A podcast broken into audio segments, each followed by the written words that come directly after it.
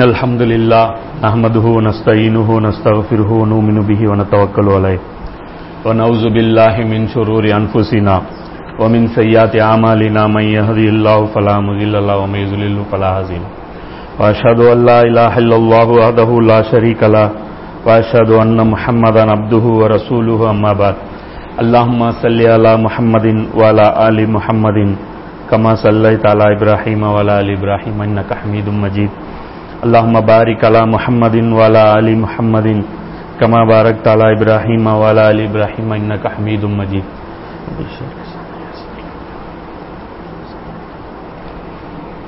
மக்காவிலிருந்து கர்பலா வரை நபி ஸல்லல்லாஹு அவர்களுடைய அந்த வாழ்க்கை தொடங்கி ஹுசைன் ரலில்லாஹு அவர்களுடைய ஷஹாதத் வரைக்குமான ஒரு தொடர் வரலாற்று நிகழ்ச்சி இப்போ இதில் வந்து பார்த்தீங்கன்னா நம்ம முப்பத்தொன்பதாவது கிளாஸில் நம்ம இருக்கோம் இப்போ அபூபக்கர் அலில்லான்னு அவர்களுடைய அந்த கிலாஃபத் பீரியடை வந்து நம்ம பார்த்துட்டு வரோம்.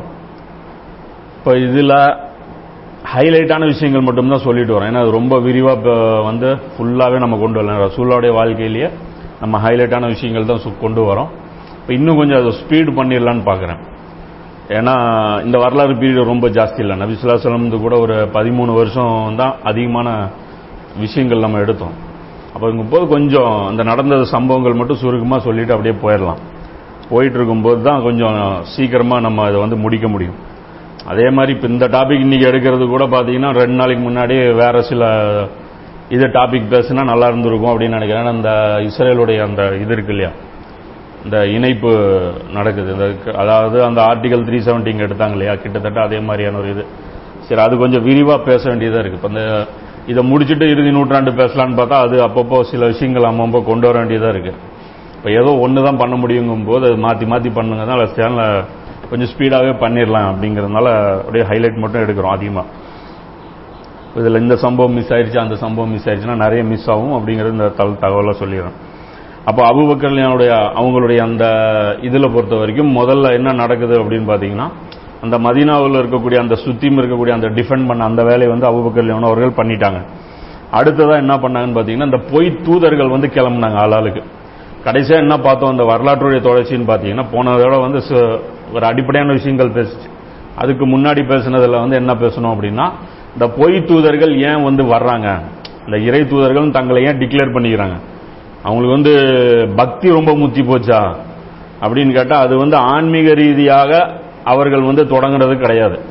ஏதோ மூளை குழம்பி போய் சில பேர் அப்படி ஆயிடுவான்ல அவனுக்கு ஏதோ தவறா சில எண்ணங்கள் உதிக்க ஆரம்பிச்சிரும். அவன் பாட்டுக்கு வளர ஆரம்பிச்சிருவான். கேட்டா நானே ஒரு கடவுளுடைய அவதாரமா அந்த மாதிரி நிறைய பேர் வந்து போவாங்க. ஆனா இவர்கள் எல்லாமே ஏன் பண்ணாங்க அப்படின்னு கேட்டா அந்த மாதிரி எதுவுமே பண்ண கிடையாது. பக்தி ரீதியாக புது புது சித்தாந்தங்கள் எதுவுமே அவங்க உருவாக்கல. அவங்க என்ன பண்ணாங்க அப்படின்னா நபிசுல்லாஸ்லம் அவங்கள பாக்குறாங்க சாதாரணமா இருந்த ஒருத்தர் இந்த ஊருக்குள்ள ஒரு ஒரு லீடர்ஷிப் இல்லாம இருந்த ஒருத்தர் தன்னை இறை தூதர்னு சொல்றாரு. மிக பிரம்மாண்டமான ஒரு ஒரு லீடர்ஷிப் வந்து அவருக்கு கையில கிடைக்குது. அப்ப அதன் மூலமாக ஒரு மிகப்பெரிய ஒரு சாம்ராஜ்யத்தையே நபிசுல்லாஸ்லம் அவர்கள் உருவாக்குறாங்க. அப்ப இறை தூதர்னு சொன்னா நம்மளும் இது மாதிரி ஆகலாம். அந்த அளவுக்கு பெரிய ம- சாம்ராஜ்யம் உருவாக்கலனாலும் ஒரு குட்டி ஒரு லீடராவது நம்ம ஆகலாம் அப்படின்னு ஆசைப்படுறேன். இப்போ இதிலிருந்தும் நபிசுல்லாசலம் அவர்கள் கொண்டு வந்த தீன் என்னங்கிறது அப்பட்டமா புரியுது பாருங்க. இப்ப நபிசுல்லாசலம் ஒரு நபீன் ஆனா என்னவா ஆக முடியும்? ஆட்சியாளராக ஆக முடியும். அப்படிங்கிறதும் இதுல இருந்து நம்ம புரிஞ்சுக்க முடியுது. அப்ப இந்த பொய் தூதர்களுடைய காரணம் என்னன்னா உலக ஆதாயம் தான். இப்ப நபிசுல்லாசலம் அவர்கள் உலக ஆதாயம் பண்ணல. அதாவது மக்கள் நல அரசாங்க அரசாங்கத்தை வந்து நிறுவனாங்க. அப்போ ஒரு முஸ்லீம் வந்து அதாவது அல்லாவுடைய சொல்படி ஒரு ஆட்சி அமைந்தா அதை முஸ்லீம்கள் அனுபவிப்பதற்கு அல்ல. அது எதற்கு அப்படின்னா பலவீனர்களுக்கு அவர்களுடைய உரிமைகளை பெற்றுத் தருவதற்கு. ஏன்னா காலங்காலமாக மனித குலத்தில் பலமானவர்கள் பலவீனர்களுக்கு உரிமைகளை கொடுக்கவே மாட்டாங்க. இன்னைக்கு நவீன உலகத்திலையும் அதுதான்.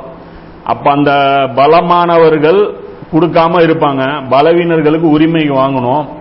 அப்ப அதுக்கு என்ன பண்ணணும் அப்படிங்கும்போது அல்லாஹ் வந்து கிலாஃபத்துங்கிற ஒரு சித்தாந்தத்தை வந்து இந்த பூமிக்கு வந்து கொடுக்கறான்.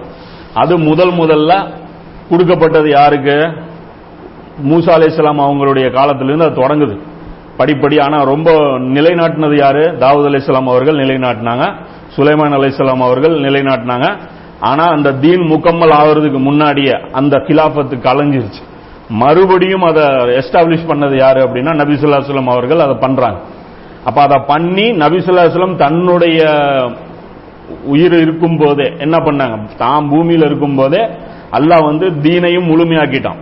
சோ அந்த அடிப்படையில தீன் முழுமையாயிருச்சு. அது உலகம் முழுவதற்கும் பரப்ப வேண்டிய ஒரு வேலை இன்னும் பாக்கி இருக்கு. ஏன்னா அந்த ஒன்பது அத்தியாயத்துல முப்பத்தி நாலாவது வசனம் அந்த சொல்றோம்ல. உவல்லஜி அர்சல பில் ஹுதா வ தீனில் ஹக் அப்படின்னு வரும். அந்த வசனம் வந்து அது முழு உலகத்தையும் வந்து இறை தூதரா நபிசுல்லாஸ்லம் பண்ணாங்க. ஸோ இந்த நபிசுல்லா எந்த பணியை செய்தார்களோ அது முழு முழு உலகமும் சென்று சேர்த்த வேண்டிய ஒரு பொறுப்பு நம்ம மேல இருக்கு. இந்த கடமையை தான் நம்ம வந்து நிறுத்தி வச்சிருக்கோம். இப்ப அபுபக்கர்லயும் மேல என்னென்ன பொறுப்புகள் இருந்துச்சுன்னு பாத்தீங்கன்னா இந்த பணியை விரிவாக்கணும். நபிசுல்லாஸ்லமுடைய அந்த ரிசாலத்தை முழு உலகத்திற்கும் பரப்ப வேண்டிய ஒரு கடமை அவர்கள் மேல இருந்தது. அதெல்லாம் பாத்தீங்கன்னா தெரியும். அவங்க சொல்றோம்ல எல்லாமே தற்காப்பு தற்காப்புன்னு இந்த நவீன வரலாற்று ஆசிரியர்கள் எழுதும் போது இப்படி எழுதுறாங்க தமிழ்ல புக் எழுதுறாங்க அபூபக்கருடைய வரலாறுன்ட்டு. அப்ப என்ன சொல்றாங்க? ஈராக் மேல தற்காப்புக்காக படையெடுப்பு நடத்தினாங்க. ஈரான் மேல ப- தற்காப்புக்காக படையெடுப்பு நடத்தினாங்க. எங்க? கான்ஸ்டாண்டினோபிள் மேல எல்லாம் எங்கெங்க தற்காப்புன்னு ஒரு இது வேண்டாமா அது வந்து தற்காப்புக்காக நடந்ததுன்னு சொல்லி முன் சென்ற அறிஞர்கள் யாருமே அதை எழுதல. அப்ப இவங்க மாத்தி அதை புரியறதுனால இது எதற்காக இந்த போர்கள் எல்லாம் நடைபெற்றது? அபூபக்கர் காலத்திலையும் காலத்திலும் காலத்திலும் ஏன் அந்த போர் நடைபெற்றது? முஸ்லிம்கள் மேல ஒரு கடமை இல்லை அப்படின்னா கொண்டு போய் தேவையில்லாம சாவடிச்சாங்களான்னா? தேவையில்லாம படைகளை அனுப்பி ஆட்சியுடைய எல்லையை விரிவுபடுத்தி இவர்களுடைய அந்த ஆட்சியுடைய அந்த அதிகாரத்து மற்ற மன்னர்கள் ஆசைப்பட்டாங்கல்ல அது மாதிரி ஆசைப்பட்டு இது ம- மற்றவங்களுடைய உயிர் பலியை கொடுத்து இவங்களுடைய அந்த என்ன சொல்ற அந்த மன்னராட்சி இந்த ஏ தும்பாங்க. அதற்காக செஞ்சாங்களா? அதுக்காக செய்யல. அது வந்து அல்லாஹ் வந்து ரசூலுக்கு கடமையாக்கினா ரசூல் இந்த உம்மத்துக்கு கடமையாக்குனாங்க. அப்ப அந்த சுன்னத்தின் அடிப்படையில் இந்த முஸ்லிம்கள் மேல இருக்கக்கூடிய அந்த கடமை நிறைவேற்றும் விதமாக என்ன பண்ணாங்க? அந்த ஆட்சியுடைய பரப்பை விரிவுபடுத்த வேண்டியது குலஃபாக்கள் மேல கடமையாக இருந்தது. சோ அந்த அடிப்படையில் அவர்கள் ஒவ்வொரு பகுதிக்கும் இஸ்லாத்தை விரிவுபடுத்திக்கிட்டே வந்தாங்க. அப்போ இதுல என்ன நடக்குது? ஒரு பெரிய தடைகளா? நபிசுல்லாசலமுடைய மரணத்திற்கு அப்புறம் விரிவுபடுத்துற பணியெல்லாம் தூரம். இருக்கிறதே கை விட்டு போகக்கூடிய ஒரு சூழ்நிலை வந்துருச்சு. அப்ப அதுல பெரிய தலைவலியா இருந்தது பாத்தீங்கன்னா இந்த போலி தூதர்கள் தான். ஏன்னா இந்த இறை தூதருங்கிற அதை வந்து என்ன பண்ணிட்டாங்க? ஆளாளுக்கு கிளம்ப ஆரம்பிச்சிட்டாங்க. பல இடங்கள்ல இருந்து கிளம்ப ஆரம்பிச்சிட்டாங்க. ஒரு பக்கம் இந்த ஜக்காத்து தரமாட்டேன்னு சொல்லி கூட ஒரு கூட்டம். இன்னொரு பக்கம் இந்த இறை தூதர்கள் புதுசு புதுசா கிளம்பி இருக்காங்க இன்னொரு பக்கம் இந்த தீனை வந்து விரிவுபடுத்துற வேலை. இப்ப எங்க இருந்து எப்படி தொடங்குறது அப்படின்னு ஒரு ஆலோசனை வரும்போது இதுக்கெல்லாம் ஒரு மாஸ்டர் மைண்ட் வேணும். சாதாரணமா கால்குலேட் பண்ண முடியாது. புரியுங்களா? பத்து பேர் நம்மள ரவுண்டு கட்டிட்டான். யாரை முதல்ல அடிக்கணுங்கிறது ரொம்ப புத்திசாலித்தனம் வேணும். அதுதான் நபிசுல்லாஸ்லாம் அவர்களும் அவருடைய வாழ்க்கையில் அதான் பண்ண. எடுத்தவொடனே பாரசீகத்துக்கும் ரோமாபுரிக்கும் இப்படி ஒரு கடிதமே போடல. அல்ல ஒரு தீன் இறக்கியிருக்கான். அதை நடைமுறைப்படுத்தலான்னு என்ன பண்ணிருப்பாங்க? நேரா பாரசீகம் வந்திருக்கும். ரோமாபுரி வந்திருக்கும். அபுஜெயில் கிட்ட அன்கோ போட்டிருக்கும். லெட்டர் போட்டேன்னு என்ன பண்ணிருப்பாங்க? அபுஜெயில் எல்லாம் சேர்த்து ஓ இப்படி ஒரு திட்டம் இருக்கா இவருக்கு? நபி ஸல்லல்லாஹு அவர்களுக்கு இப்படி ஒரு திட்டம் இருக்குதுங்கிறது ரகசியமா தான் வச்சிருந்தாங்க. ஏன்னா இது வெளிப்படையா சொல்ல முடியாது. அப்போ லாயிலாக இல்லல்லாக்குள்ள இதெல்லாம் உள்ளடக்கம். அப்ப அந்த அடிப்படையில் என்ன பண்ணாங்க? அந்த நேரத்தில் சொல்லியிருந்தா அது கேம் ஓவர் ஆயிருக்கும். அப்ப இந்த நேரத்திலயும் வந்து அபுபக்கர் லியானோ அவர்கள் என்ன இதெல்லாம் ட்ரைனிங் ரசூலாட்டிருந்து எடுத்துட்டாங்க அபுபக்கர் லியானோ. அப்ப யாரை எங்க முதல்ல தட்டணும் அப்படின்ட்டு. அப்ப வந்து ஆளாளுக்கு கேட்கறாங்க சஹாபாக்கள் மத்தியில கருத்து வேறுபாடு வருது யாரை முதல்ல இது பண்றது? ஜகாத் மறுப்பாளர்களையா? இல்ல வெளியே இருக்கக்கூடிய அந்த ரோமாபுரி இந்த பாரசீகம் இவர்களை தாக்குவதா? இல்ல இந்த பொய் தூதர்கள் இருக்காங்க இவங்களா? அப்படின்னா அப்ப ரசூலாவுடைய சுண்ணத்து என்ன அப்படின்னா ரசூல்லா முதல்ல உள்நாட்டை அமைதிப்படுத்தினாங்க. இப்ப முதல்ல ரசூலா என்ன பண்ணாங்க? உள்நாட்டு குழப்பங்களை அமைதிப்படுத்தி அதுதான் ஹுதேபியா ஒப்பந்தம் மூலமா சாதிச்சாங்க. அதுக்கப்புறம் தான் வந்து கடிதம் போட்டாங்க. சோ அந்த அடிப்படையில் முதல்ல இவங்க என்ன பாக்குறாங்க அபுபக்கர் லியோன் அவர்கள் இந்த ரிஸ்க் கால்குலேட் இது பாக்குறாங்க எந்த இடத்துல எந்த பிரச்சனைன்னா இந்த பொய் தூதர்கள் மிகப்பெரிய லெவலில் டாமினேட் பண்ணிட்டாங்க. ஏன்னா இது நல்லா எடுபடுது மக்கள் மத்தியில். அது மாதிரியே திங்க் பண்றாங்க. ரசூல்லா போன ரூட்லயே போனோம்னா நாமளும் ஜெயிச்சிடலாம் அப்படின்னு சொல்லி என்ன பண்றாங்க? புருடா அடிக்க ஆரம்பிச்சிடுறாங்க. அப்போ மக்களும் வந்து என்ன ஆயிடுறாங்க? அந்த எழுத படிக்க தெரியாத அந்த நிறைய மக்கள் இருந்ததுனால அந்த மக்கள் அதுல போய் விழ ஆரம்பிச்சிட்டாங்க. இப்ப அந்த வரலாற்று ஆசிரியர்கள் சொல்றாங்க ஆரம்ப காலத்துல இஸ்லாத்தை தழுவிய யாருமே இந்த பொய் பிரச்சாரத்துல வரல. இந்த பின்னாடி பிற்காலத்துல இஸ்லாத்தை தழுவியவர்கள் மட்டும்தான் இதுல வந்து மாறினாங்க அப்படிங்க இந்த பிரிச்சு பார்க்கக்கூடிய அந்த வேலை பார்த்தாதான் சஹாபாக்களுடைய அந்த இது வந்து நமக்கு புரியும் அப்படிங்கறது அந்த இடத்துல நம்ம சொல்லியிருந்தோம். இப்ப இதுல முதல்ல யாரை போய் சந்திக்கிறாங்க? அபுபக்கர்லியானோ அவர்கள் பாத்தீங்கன்னா துலைஹா அப்படிங்கிற ஒருத்தனை நோக்கி படையெடுக்கிறாங்க இந்த துலைஹா முதல்ல கிட்டத்திலிருந்தே ஆரம்பிக்கிறாங்க முதல்ல கிட்ட அதுக்கப்புறம் தூரம் அதுக்கப்புறம் இந்த சர்க்கிள் பெருசு பண்ணிட்டே வரேன் அப்போ துலைஹா அப்படிங்கிறவனோட போய் சண்டை போடுறதுக்கு போறாங்க. இந்த படை வந்து அபுபக்கர் லியான் அவர்கள் யார் அனுப்புறாங்கன்னு பாத்தீங்கன்னா ஹாலித் பின் வலீத் ரலில்லான் அவர்கள் அனுப்புறாங்க அப்ப அதை அனுப்பும் போது அன்சாரிகளும் முஹாஜிர்களும் கீழே இருக்காங்க. யாருக்கு கீழே இருக்காங்க? ஹாலித் பின் வலீத் ரலில்லான் அவர்களுக்கு கீழே இருக்காங்க. அப்ப இவங்களை அனுப்பும் போது உபதேசம் பண்ணி அனுப்புறாங்க. யாரு? அபூபக்கர் ரலில்லான் அவர்கள். ஹாலிதே இரையச்சத்தை மேற்கொள்வீராக. இறைவன் விவகாரத்தில் யாருக்கும் கட்டுப்பட வேண்டாம். தக்குவாவை மேற்கொள்ளுங்க. அல்லாவுடைய விஷயத்தில் யார் மனித யார் பேசினாலும் மாத்தி நடக்காதீங்க விட்டு கொடுக்காதீங்க வளைஞ்சு கொடுக்காதீங்க. அவன் பாதையிலேயே போர் புரிவீராக. மேலும் நான் உம்மை பதிரில் கலந்து கொண்டவர்களான முஹாஜிர்கள் மற்றும் அன்சாரிகள் மீது அமீராக நியமித்துள்ளேன் என்று உபதேசம் செய்தார் பார்த்து கவனமா நடந்துங்க இப்ப இந்த தக்குவா விஷயம்லாம் என்ன சொல்றாரு? அன்சாரிகள் விஷயத்திலையும் முஹாஜிர்கள் விஷயத்திலையும் பதிரில் கலந்துகிட்டவங்க விஷயத்திலையும் தக்குவா மேற்கொள்ளுங்க. அவங்க விஷயத்துல கரெக்டா நடந்துக்கங்க. உங்களை உங்களுக்கு அமீரா நான் அவங்களை உங்களுக்கு கீழே கொண்டு வந்திருக்காங்கிறேன் அப்ப இந்த இடத்துல சொல்றாங்களே புரிய வைக்கிறாங்க. இப்ப முன்- முன் சென்ற அந்த சஹாபாக்களுடைய கண்ணியம் அந்த கிபார சஹாபாக்கள்னு சொல்லி சொல்லுவாங்க.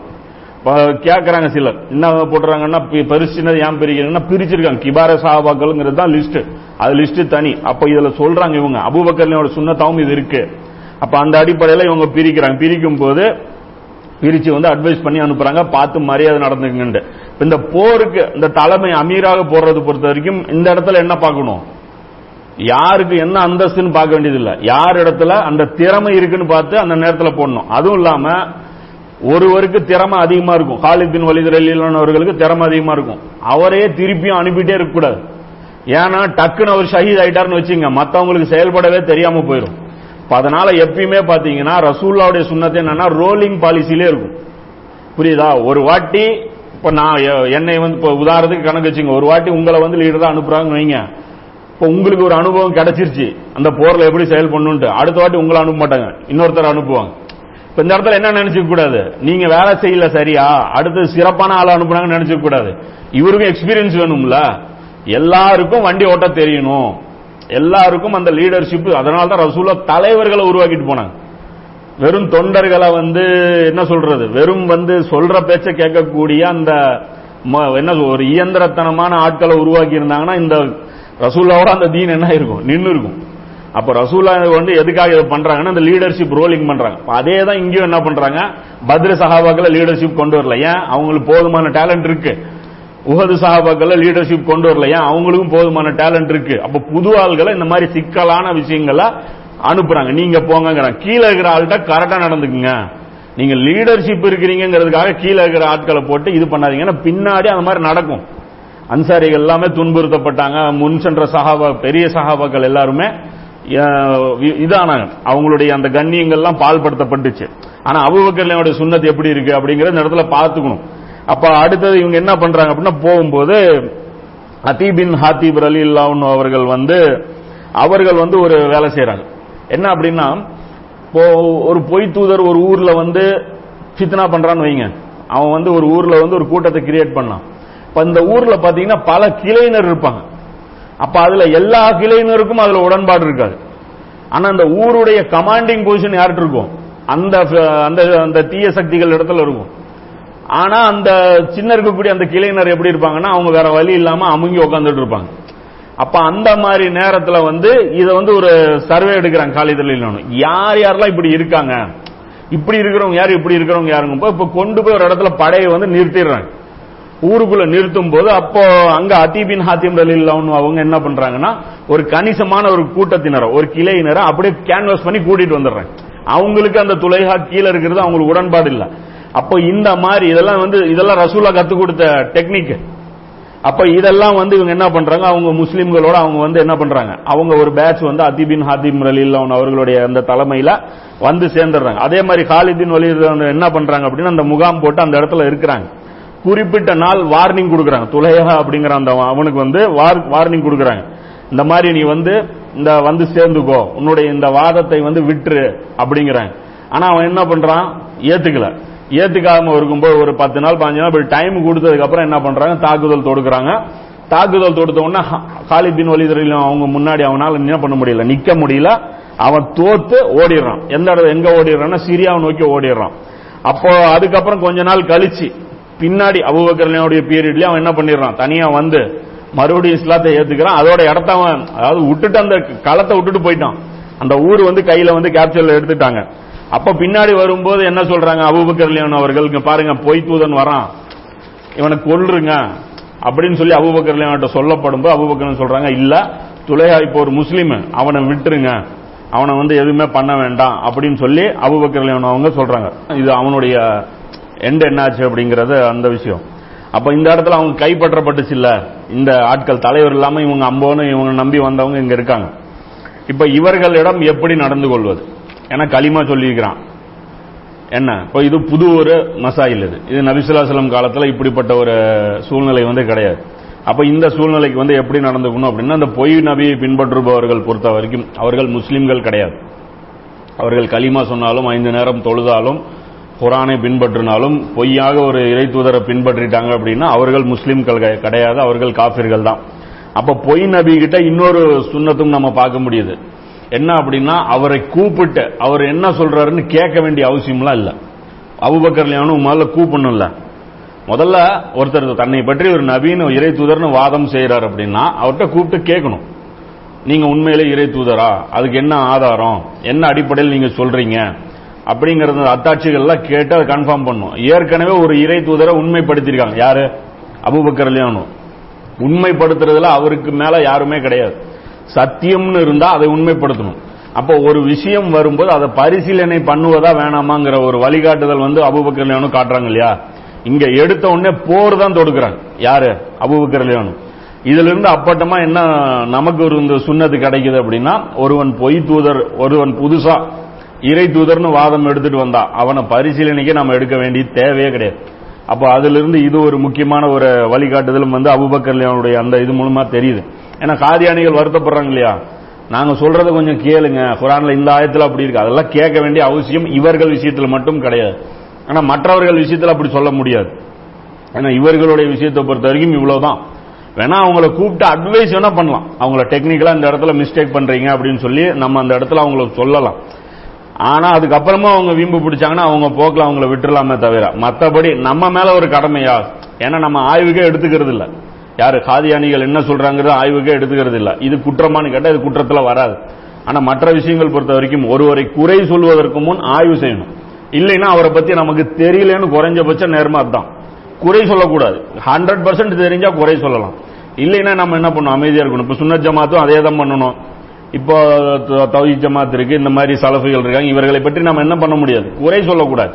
அவர்களுடைய கருத்துக்கள் இப்படி இருக்குன்னு உங்களுக்கு தெரிஞ்சா மட்டும்தான் அந்த கருத்து. அவர்களை தான் நம்ம சுட்டி காட்டணுமே தவிர மற்றது பண்ண முடியாது. ஆனா இந்த பொய் இறை தூதர்கள் பொறுத்த வரைக்கும் இறை தூதர்னு யாவெல்லாம் இன்னைக்கு வந்தாலும் அவன் என்னது? பொய்யன் தான். லிஸ்ட்ல நம்ம சேர்த்த நமக்கு பொறுத்த வரைக்கும் இந்த ஒரு விஷயம் வந்து ஈஸி அப்ப இதுகிட்ட வந்து பல கூட்டத்தினர் வந்து சர சரணடைகிறாங்க யார்கிட்ட? ஹாலிபின் வலிதர் பனு அசத் கூட்டத்தினர் பனு பசாரா பனு ஹத்மான் பனு அமீர் பனு சுலைம் இந்த மாதிரியான வர்றாங்க. அப்ப இவர்கள்ட்ட அவங்க என்ன பண்றாங்க? ஹாலிபின் வலிதர் அவங்க வந்து கண்டிஷன் போடுறாங்க. என்ன அப்படின்னா ஒளிஞ்சு வச்சு ஒளிச்சு வச்சிருக்கிற ஆயுதங்கள் எல்லாத்தையுமே கொடுத்துடணும். ஆயுதங்கள் உங்க கையில இருக்கக்கூடாது. அதே மாதிரி அப்படி ஆயுதம் வச்சிருந்தீங்க அப்படின்னா கைது செய்யப்படுவீங்க அப்படின்னு சொல்லி புடுங்கிக்கிறாங்க. அப்புறம் ஆயுதங்கள்லாம் ஒவ்வொருத்தராக கொண்டாந்து சரண்டர் பண்றாங்க. இதை பத்தி இப்னு உமர் அலியல்லான் அவங்க சொல்றாங்க புசாகா போர் இந்த போருடைய பேர் என்ன அப்படின்னா புசாகா போர். புசாகா போரில் துலைஹா மீது அல்லாஹ் வெற்றியை கொடுத்தான். எந்த கிளையை எல்லாம் நாங்கள் ஜெயித்தோமோ அவர்களின் பெண்கள் மற்றும் குழந்தைகளை கைதிகளாக்கி பிடித்துக் கொண்டோம் பொருட்களையும் கைப்பற்றணும் இந்த பெண்கள் குழந்தைகளை ஏன் பிடிக்கிறோம் அப்படிங்கறத பத்தி அந்த இஸ்லாம் பெண்களை வந்து அடிமைப்படுத்துதா அப்படிங்கிற ஒரு பயான் இருக்கு. அந்த பயான்ல வந்து இன்ஷால்லா டீட்டெயிலா அதை பேசியிருப்போம். ஏன்னா பார்த்தா பெண்கள் என்ன பண்ணாங்க குழந்தைகள் என்ன பண்ணாங்க அப்படின்னு வரும். ஆனா அந்த நேரத்தில் இருந்த சூழ்நிலைகள்ல எல்லாருடைய போர் நடவடிக்கைகளும் அந்த காலத்தில் உலகத்தில் இருந்த எல்லாருடைய போர் நடவடிக்கையுமே அதுதான் அப்படிங்கறத அதுல டீட்டெயிலா அதுல சொல்லியிருப்போம். அதுல காரணம் இல்லாம அதுல தேடி பாத்துக்குங்க இப்போ இந்த மாதிரி அவங்க கேப்சர் பண்ணி கைதிகளை பிடிச்சுக்கிறாங்க. பிடிச்சதுக்கு அப்புறம் இவங்க என்ன பண்றாங்க? கொண்டு போகணும். இப்ப இன்னும் இவங்க மேல நடவடிக்கை எடுக்கல. சரண்டர் மட்டும்தான் ஆயிருக்காங்க. கொல்லப்படுறதா சரண்டர் பண்றதா? சரண்டர் பண்ணியாச்சு. இப்ப அடுத்து இவங்களை எப்படி ட்ரீட் பண்ணும் அப்படிங்கும்போது இவங்க என்ன பண்றாங்க? ஹாலித் வழிதரலில் அவர்கிட்ட போகாம நேரா அபுபக்கல் போறாங்க. அவர் கொஞ்சம் மென்மையான சுபாவம். ஹாலித் பின் கொஞ்சம் கடுமையா நடந்து கொள்ளியோடு அப்படின்னு சொல்லிட்டு. ஏன்னா அடி வர வாங்கியிருக்காங்களே அப்பதான் இந்த போர்லயே அடியெல்லாம் வாங்கியிருக்காங்க. பாக்குறாங்க இவருடைய அந்த கேரக்டர் பார்த்துட்டு அபுபக்கல் போறாங்க. அபுபக்கல் போய் பையத்து செய்யறதுக்கு நாங்க வந்து மறுபடியும் இஸ்லாத்தை இணைஞ்சுக்கிறோம். எங்களுக்கு வந்து விட்டுருங்க அப்படின்னு சொல்லி பையத்து வரும்போது அவுபக்கர் ரெண்டு விஷயம் சொல்றாங்க. என்ன சொல்றாங்க அப்படின்னா ஹர்ப மஜிலா. இது வேணுமா? அல்லது சல்லிம் மக்ஸியா இது வேணுமா? ரெண்டுல எது வேணும் அப்படின்னு சொல்லி கேட்கறாங்க அப்ப ரெண்டுல இது ரெண்டு மீனிங் என்ன அப்படின்னு பாத்தீங்கன்னா ஒன்னு வந்து நாடு கடத்தப்படுதல் ஊரை விட்டு ஓடி போயிடுறீங்களா? அல்லது இழிவு நிறைந்த ஒப்பந்தத்தை தேர்ந்தெடுத்துக் கொள்கிறீர்களா? அப்படின்னு சொல்லி ரெண்டு விஷயத்தை கேட்கறாங்க அப்ப இழிவு நிறைந்த ஒப்பந்தம்னா என்ன? நாடு கடத்துதல்னா ஊரை விட்டு போறது. இழிவு நிறைந்த ஒப்பந்தம்னா என்ன அப்படின்னா நீங்க ஒரு வார்த்தையை வந்து சொல்லணும். நீங்க வந்து ஒரு ஸ்டேட்மெண்ட் கொடுக்கணும். என்ன அப்படின்னா உங்களில் இறந்தவர் நரகத்திலும் எங்களில் மரணித்தவர் சொர்க்கத்திலும் உள்ளதாக ஒத்துக்கொள்ள வேண்டும். முதல்ல இதை நீங்க எல்லாருமே ஒத்துக்கணும். அப்புறம் சொல்லிட்டு சொல்றாங்க ரெண்டாவது கண்டிஷன் நீங்கள் எங்களிடம் கைப்பற்றியதை தந்து விட வேண்டும். எங்ககிட்ட இருந்து நீங்க சில ஆயுதங்கள் போர்ல கிடைச்சிருப்பீங்களா? யார் யாரெல்லாம் போருக்கு வரும்போது என்னென்ன கொண்டு வந்தீங்களோ அதை எல்லாமே ரிட்டர்ன் நீங்க கொடுக்கணும் அப்படிங்கிறாங்க. அதே மாதிரி நாங்கள் கைப்பற்றியதை தரமாட்டோம். இது இழிவு தானே? இப்படி ஒரு ஒப்பந்தம் நீங்க போடுங்க அப்படிங்கிறாங்க. சொல்லிட்டு சொல்றேன். எங்களில் கொல்லப்பட்டவர்களுக்கு தலா நூறு ஒட்டகம் வந்து நீங்க நஷ்ட ஈடு தரணும். முஸ்லிம்கள் கொல்லப்பட்டாங்க இல்லையா? அவர்களுக்கு தலா நூறு ஒட்டகம் நீங்க நஷ்ட நஷ்ட ஈடு தரணும். அதில் நாற்பது வந்து சினை உள்ளதாக இருக்கணும் அப்படின்னு சொல்லி சொல்றேன். அப்புறம் உங்களிடம் இருக்கும் ஆயுதங்கள் குதிரைகள். எல்லாத்தையும் நாங்க பிடிங்கிருவோம். ஏன்னா மறுபடியும் நீங்க இது இருந்தா போர் திரட்டிட்டு வருவீங்க. ஆயுதமும் இருக்காது குதிரையும் இருக்காது எல்லாத்தையும் நாங்க பிடிங்குவோம் எங்களின் ஒட்டகங்களை மேய்த்து உங்கள் வாழ்க்கையை வாழ்ந்து கொள்ளணும். நீங்க எங்களுக்கு வேலை செஞ்சு நீங்க வாழ்ந்துக்கலாம். இந்த மாதிரி ஒப்பந்தத்தை நீங்க வந்துக்கிறீங்களா அப்படின்னு சொல்லி கேக்குறாங்க. இது சொல்லிட்டு கடைசியா ஒரு விஷயத்தையும் சொல்றாங்க அபூபக்கர் என்ன அப்படின்னா இது அல்லாவின் தூதரின் கலீஃபா மற்றும் மூமீன்களுக்கு ஒரு யோசனையை தரும் வரை. இது வந்து ஒரு கண்டிஷன் தான். இது நான் வந்து யோசனை பண்ணி எடுத்திருக்கேன். இதுல மாறுதலும் நான் பண்ணுவேன். அல்ல வேற ஒரு யோசனை கொடுத்தா அதையும் நான் அக்செப்ட் பண்ணுவேன். அப்படின்னா இது ஒரு நல்ல ஒரு மண் முன்மாதிரி இருக்கு பாருங்க. நம்ம ஒரு விஷயத்தை சாலிடா எடுத்து வைக்கிறதுக்கு பதிலா நம்ம இப்படி ஒரு விஷயத்தை சொல்லும் போது இதுல வந்து நம்ம நாளைக்கு அந்த கருத்து மாற்ற வேண்டிய ஒரு தேவை வந்ததுன்னா நம்ம என்ன பண்ண முடியாது? கௌரவம் பார்க்க வேண்டியது ஒரு தேவை கிடையாது. சில விஷயங்கள் நம்ம ஆய்வு பண்ணி சொல்லும் போது குரான் ஹதீஸ்ல தெல்ல தெளிவா இருக்கிறது தெல்ல தெளிவாக சொல்லணும். சில விஷயங்கள் வந்து நவீன கால ஆய்வா இருக்கும்போது அந்த இடத்துல சேஃப் ஜோன் என்ன அப்படின்னா அதனால தான் அந்த அல்லாஹ் அறிந்தவன் சொல்லி அதை போடுறாங்க. எல்லா அறிஞர்களுமே. இப்படி இப்படி விளக்கம் கொடுத்துட்டு அல்லாஹ் அறிந்தவன் போட்டுறாங்க. இப்ப நாம விளக்கம் கொடுக்கும்போது கூட நான் எல்லாம் சொல்லிடுறேன் அப்படின்னா இது என்னுடைய விளக்கம். இது தவறா கூட போயிருக்க வாய்ப்புன்னா மார்க்கம் இப்படி இருக்குமான்னு கேள்வி பண்றாங்க. மார்க்கம் இப்படி இருக்குமா? மார்க்கம்னா தெளிவா தானே வழிகாட்டும் அப்படிங்கிறேன் அப்போ இவங்க மசாயில் விஷயத்துல எத்தனை இடத்துல ஸ்டாண்டு மாத்த வேண்டியது வருது? இப்ப வந்து குரான பேசக்கூடிய மக்களை ஸ்டாண்டு எத்தனை மாத்துறாங்க? அப்ப ஒவ்வொன்றும் மாத்தும் போது என்ன சொல்றாங்க? அப்ப மாத்தி அடிச்சு பேசுறாங்க. கொஞ்சம் இங்க இங்க கை கட்டுறவங்க இங்க கை கட்டுறதுக்கு மாத்துறாங்க. இங்க கை கட்டும் போது மத்தவங்களை பார்த்து என்ன சொல்றாங்க? வழிகட்டவர்னு ஃபத்வா கொடுக்குறாங்க. அப்ப மறுபடியும் மாத்தும் போது இப்ப இங்க கட்டினவன் என்னாச்சு? உங்க இவங்களுடைய பழைய ஸ்டாண்டு ஃபாலோ பண்றோம் இப்ப என்ன ஆயிடுச்சு? வழிகட்டவன் பிற விஷயம் எடுத்துங்க. உள்ளூர் பேர சர்வதேச பேர இந்த மாதிரி ஸ்டாண்டு மாற மாற ஒவ்வொரு ஸ்டாண்டு இவங்க எடுக்கும்போது என்ன சொல்றாங்க? மற்ற ஸ்டாண்ட் எல்லாம் காஃபிர் லெவல்ல பேசுறாங்க. குரான் ஐஸுக்கு மாறு செய்தவர்கள். இவர்கள் வந்து ஹதீஸுக்கு மாற்றம் செஞ்சுட்டாங்க. இவர்கள் இப்படி. அந்த புரிதலில் பிரச்சனைங்கிறது இவங்க சொல்றது இல்ல ஏதோ இவர்களுக்கு மாறு செஞ்சா அல்லாவுக்கே மாறு செஞ்ச மாதிரி ஒரு தோற்றத்தை அதுதான் வந்து காரியாக்களுடைய குணமா இருக்கு. அதுதான் வந்து இன்னைக்கு பாத்தீங்கன்னா நம்ம மத்தியில் அதிகமா இருக்கு. அதை நாம சொல்லும்போது என்ன சொல்லிடுறோம் அப்படின்னா இது தேவைப்பட்டா மாத்துவோம்னு சொல்லும்போது இவங்க பாருங்க ஒரு ஒரு ஒரு நிலையற்ற தன்மையில் இருக்கான் அப்படிங்க. நிலையற்ற தன்மை வந்து சேஃப் தான். அல்லாஹ் ஒண்ணுதான். அதுல மாத்த மாட்டோம். தேவைப்பட்டா மாத்துவோமா? ரசூல்லா வந்து இறை தூதர் அதுல தேவைப்பட்டா மாத்துவோமா? அப்படி கிடையாது. அடிப்படையான விஷயங்கள் தனியா இருக்கும். சில விஷயங்கள் புதியதா விஷயம் புதிய விஷயங்கள் வந்து நம்ம யோசிக்கும் போது தவறு இழைக்கிறதுக்கு வாய்ப்பு இருக்கு. நாம தேவைப்பட்டா நாமளே மாத்துவோம். அந்த பிராணி விஷயத்துல கூட சொன்னல அது இப்போதைய நிலைப்பாடு அவ்வளவுதான். தேவைப்பட்டா கூட அது மாத்த வேண்டியது வரும். இதுக்கே நான் வேற கருத்து கூட சொல்ல வேண்டியது வரும். அப்போ அந்த அடிப்படையில் இவங்க என்ன சொல்றாங்க? தேவைப்பட்டா நான் இந்த கருத்தை நான் மாத்திக்குவேன் அப்படின்னு ஒரு கண்டிஷன் போட்டு வைக்கிறாங்க. அப்போ சொல்லிட்டு சொல்றாங்க இதை நாங்கள் ஏற்கிறோம். அப்படின்னு சொல்லி அவங்க கண்டிஷனுக்கு அதை ஒத்துக்கிறாங்க. அதுக்கப்புறம் இன்னொரு இன்னும் என்ன பண்றாங்க அப்படின்னா நீங்கள் வந்து தீனின் பக்கம் மறுபடியும் ஸ்ட்ராங்கா நீங்க ஃபாலோ பண்ணணும். அது வரைக்கும் நீங்க என்ன பண்ணணும்னா பகலிலும் இரவிலும் எப்பவுமே நீங்க குரானை வந்து அதிகம் அதிகமா ஓதணும். உங்களுடைய குழந்தைகளுக்கும் குரானை வந்து நீங்க கத்துக் கொடுக்கணும் அப்படின்னு சொல்றாங்க இந்த சம்பவத்துடைய ஒரு சின்ன பகுதி வந்து புகாரியில கூட இருக்கு. ஏழாயிரத்தி இருநூத்தி இருபத்தி ஒன்னு மீதி விரிவான விஷயங்கள் எல்லாமே வந்து புக்ல இதுல தான் இருக்கு. வரலாற்று நூலில் தான் இருக்கு. அப்ப இதை சொன்னதுக்கு அப்புறம் உமர்லியானோ வந்து என்ன பண்றாங்கன்னா அப்ஜெக்ஷன் பண்றாங்க. உமர்லியானோட வந்து அபுபக்கர் சொல்றாங்க இப்படி எல்லாம் கண்டிஷன் நான் போட்டேன் அப்படிங்கும்போது போது லியானோ சொல்றாங்க கலிஃபத்து ரசூலுல்லா அவர்களே நீங்கள் குறிப்பிட்டதெல்லாம் சரி ஆனால் ஒன்றை தவிர என்ன அப்படின்னா முஸ்லிம்களில் கொல்லப்பட்டவர்களிடம் நஷ்ட ஈடு வாங்குனீங்க அப்படின்னு நீங்க சொல்லியிருக்கீங்க. ஆனா இது வந்து தவறு. ஏன்னா பத்ரு உகது போர்ல சஹாபாக்கள் கொல்லப்பட்டாங்க. நபிசுல்லாஸ்லாம் அவர்கள் நஷ்ட ஈடு வாங்கல. அதெல்லாம் சொல்லிட்டு சொல்றாங்க ஷஹீத்களுக்கு நஷ்ட ஈடு கிடையாது. சுகதாக்களுக்கு நஷ்ட ஈடுலாம் கிடையாது. அந்த தனிநபரா கொலை செய்தா மட்டும்தான் நஷ்ட ஈடே தவிர போரில் கொல்லப்பட்டவர்களுக்கு சுகதாக்களுக்கு நஷ்ட ஈடு கிடையாது அப்படின்ன உடனே உடன் இருந்த மற்றவர்களும் என்ன சொல்றாங்க? ஆமா இதுதான் சரி. உமர் லியோன் சொல்றது சரிங்கிறாங்க. அதை அபூபக்கர் அவர்களும் மாத்துறாங்க. இப்ப பாருங்க. அப்பதான் அந்த அந்த விஷயம் சொல்றாங்க. இப்ப மாத்த வேண்டிய ஸ்டாண்ட் வருது பாருங்க. அப்ப அவங்களுக்கு பிரச்சனையே இல்லை. ஏன்னா சொல்லி தானே இருக்கிறாங்க. தேவைப்பட்டா நான் மாத்துவேன் என்னதான் அபுபக்கருடைய ஈமான உலக தரத்துல இருந்தாலும் ஆனா அவங்க எப்படி நடந்துக்கிறாங்க பாருங்க. இன்னைக்கு நம்ம எப்படி நடந்துக்கிறோம்? அடிச்சு பேசுறது அபுபக்கருக்கு மேல அடிச்சு பேசுறது. இதுதான் அப்படிதான் அப்படிங்கிறது. அப்புறம் பேசிட்டு என்ன பண்றது? வேற ஜமாத்துல சேர்ந்த உடனே ஒரே ஆளு சூனியத்தை பத்தி இந்த இந்த ஜமாத்துல இருக்கும்போது ஒரு நிலைப்பாடு. சூனியத்தை நம்புறவன் காபிருன்னு. இங்க பக்கம் சூனியத்தை நம்பாதவன் காபிரு. ரெண்டுமே ஒரே ஆள் தான் பேரு இப்போ.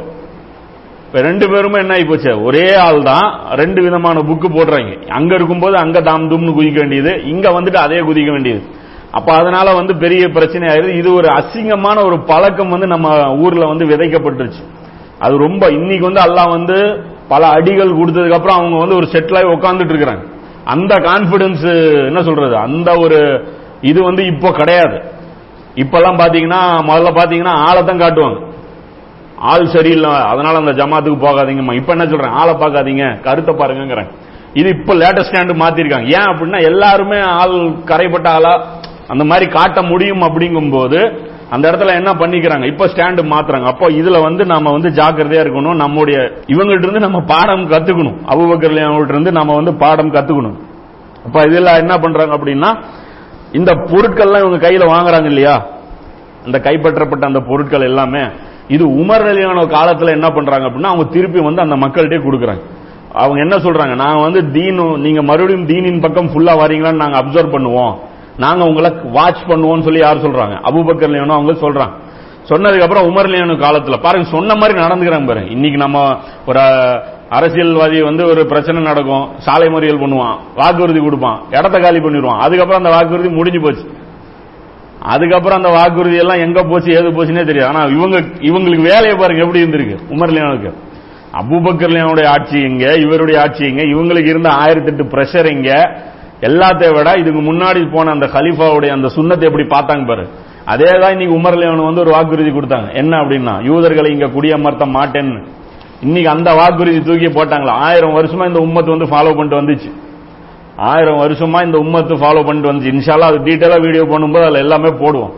அது மட்டுமே ஹைலைட் பண்ணி போடுவோம். அதுல வந்து என்ன விஷயம்னா இப்போ அந்த கலிஃபாவுடைய அந்த வெயிட் வார்த்தை சும்மா கிடையாது. கலீஃபாவுக்கு கட்டுப்படுறது ரசூல்லா கட்டுப்படுற மாதிரி ரசூல்லாவு கட்டுப்படுறது அல்லாவு கட்டுப்படுற மாதிரி. இப்போ நீங்க கலீஃபாவுக்கு மாறு செஞ்சீங்கன்னா சுத்தி வளைச்சது எங்க போகும்? அல்லாவுக்கே மாறு செய்ததா வரும். இது வந்து சாதாரண ஒரு குற்றத்தில் அது வந்து வராதுங்கிறது இந்த இடத்துல புரிஞ்சுக்கணும். அப்ப அவங்க என்ன பண்றாங்க? உமர் லியோனா அப்சர்வ் பண்றாங்க. அப்சர்வ் பண்ணி பாக்குறாங்க இப்ப அவங்களுடைய குழந்தைகள் எல்லாமே தீன்ல நல்லா இன்வால்வ் ஆகி வந்துருச்சு. இதைத்தான் நம்ம சொல்றோம்.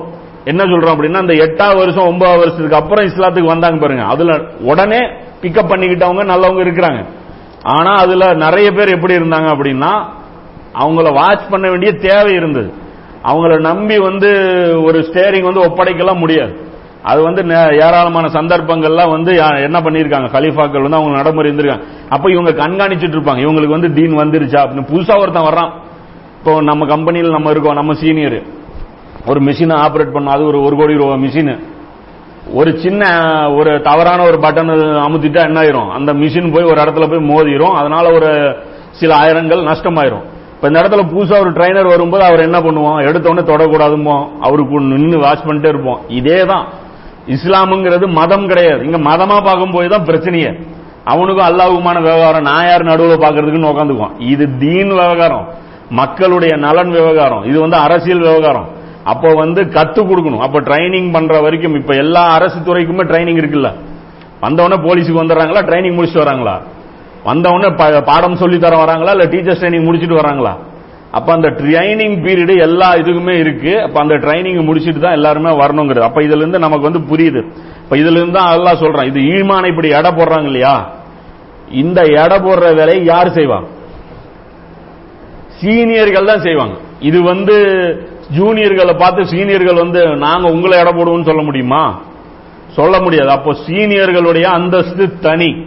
ஜூனியர்களுடைய அந்தஸ்து தனி. இப்ப இது வந்து இந்த இடத்துலயே நம்ம புரிஞ்சுக்கணும். இங்க இந்த ஒன்பது அத்தியாயத்துல நூறா வசனம் இருக்குல்ல. அந்த வசனம் நூத்தி அஞ்சு இது இந்த இடத்துல காமிச்சுக்கணும். அந்தந்த இடத்துல அதெல்லாம் புரிய வச்சுக்கிட்டே வந்தாதான் ஆழமா நமக்கு புரியும். எந்த இடத்துல யாருடைய ஸ்டாண்டு சரி அப்படிங்கிறது. இன்னும் முஹாஜிர்களிலும் அன்சாரிகளிலும் முதலாவதாக முந்திக் கொண்டவர்களும் அவர்களை எல்லா நற்கர்மங்களில் பின்தொடர்ந்தவர்களும் இருக்கின்றார்களே அவர்கள் மீது அல்லாஹ் திருப்தி அடைகிறான். இவர்களை பார்த்துதான் ரதி அல்லாஹ்னுங்கிற அந்த ஆக்சுவல் ரதி அல்லான்னு யாரு?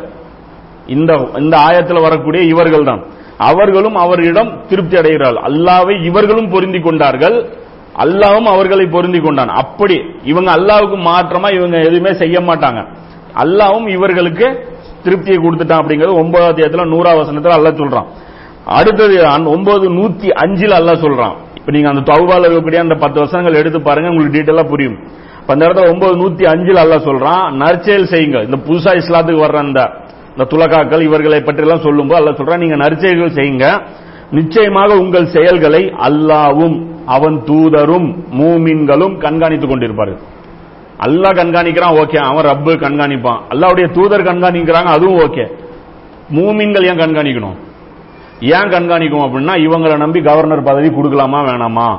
இவங்களை நம்பி இந்த இந்த இந்த பதவி கொடுக்கலாமா வேணாமா? இவர்கள் இதற்கு தகுதியானவர்களாக ஆகிவிட்டார்களா?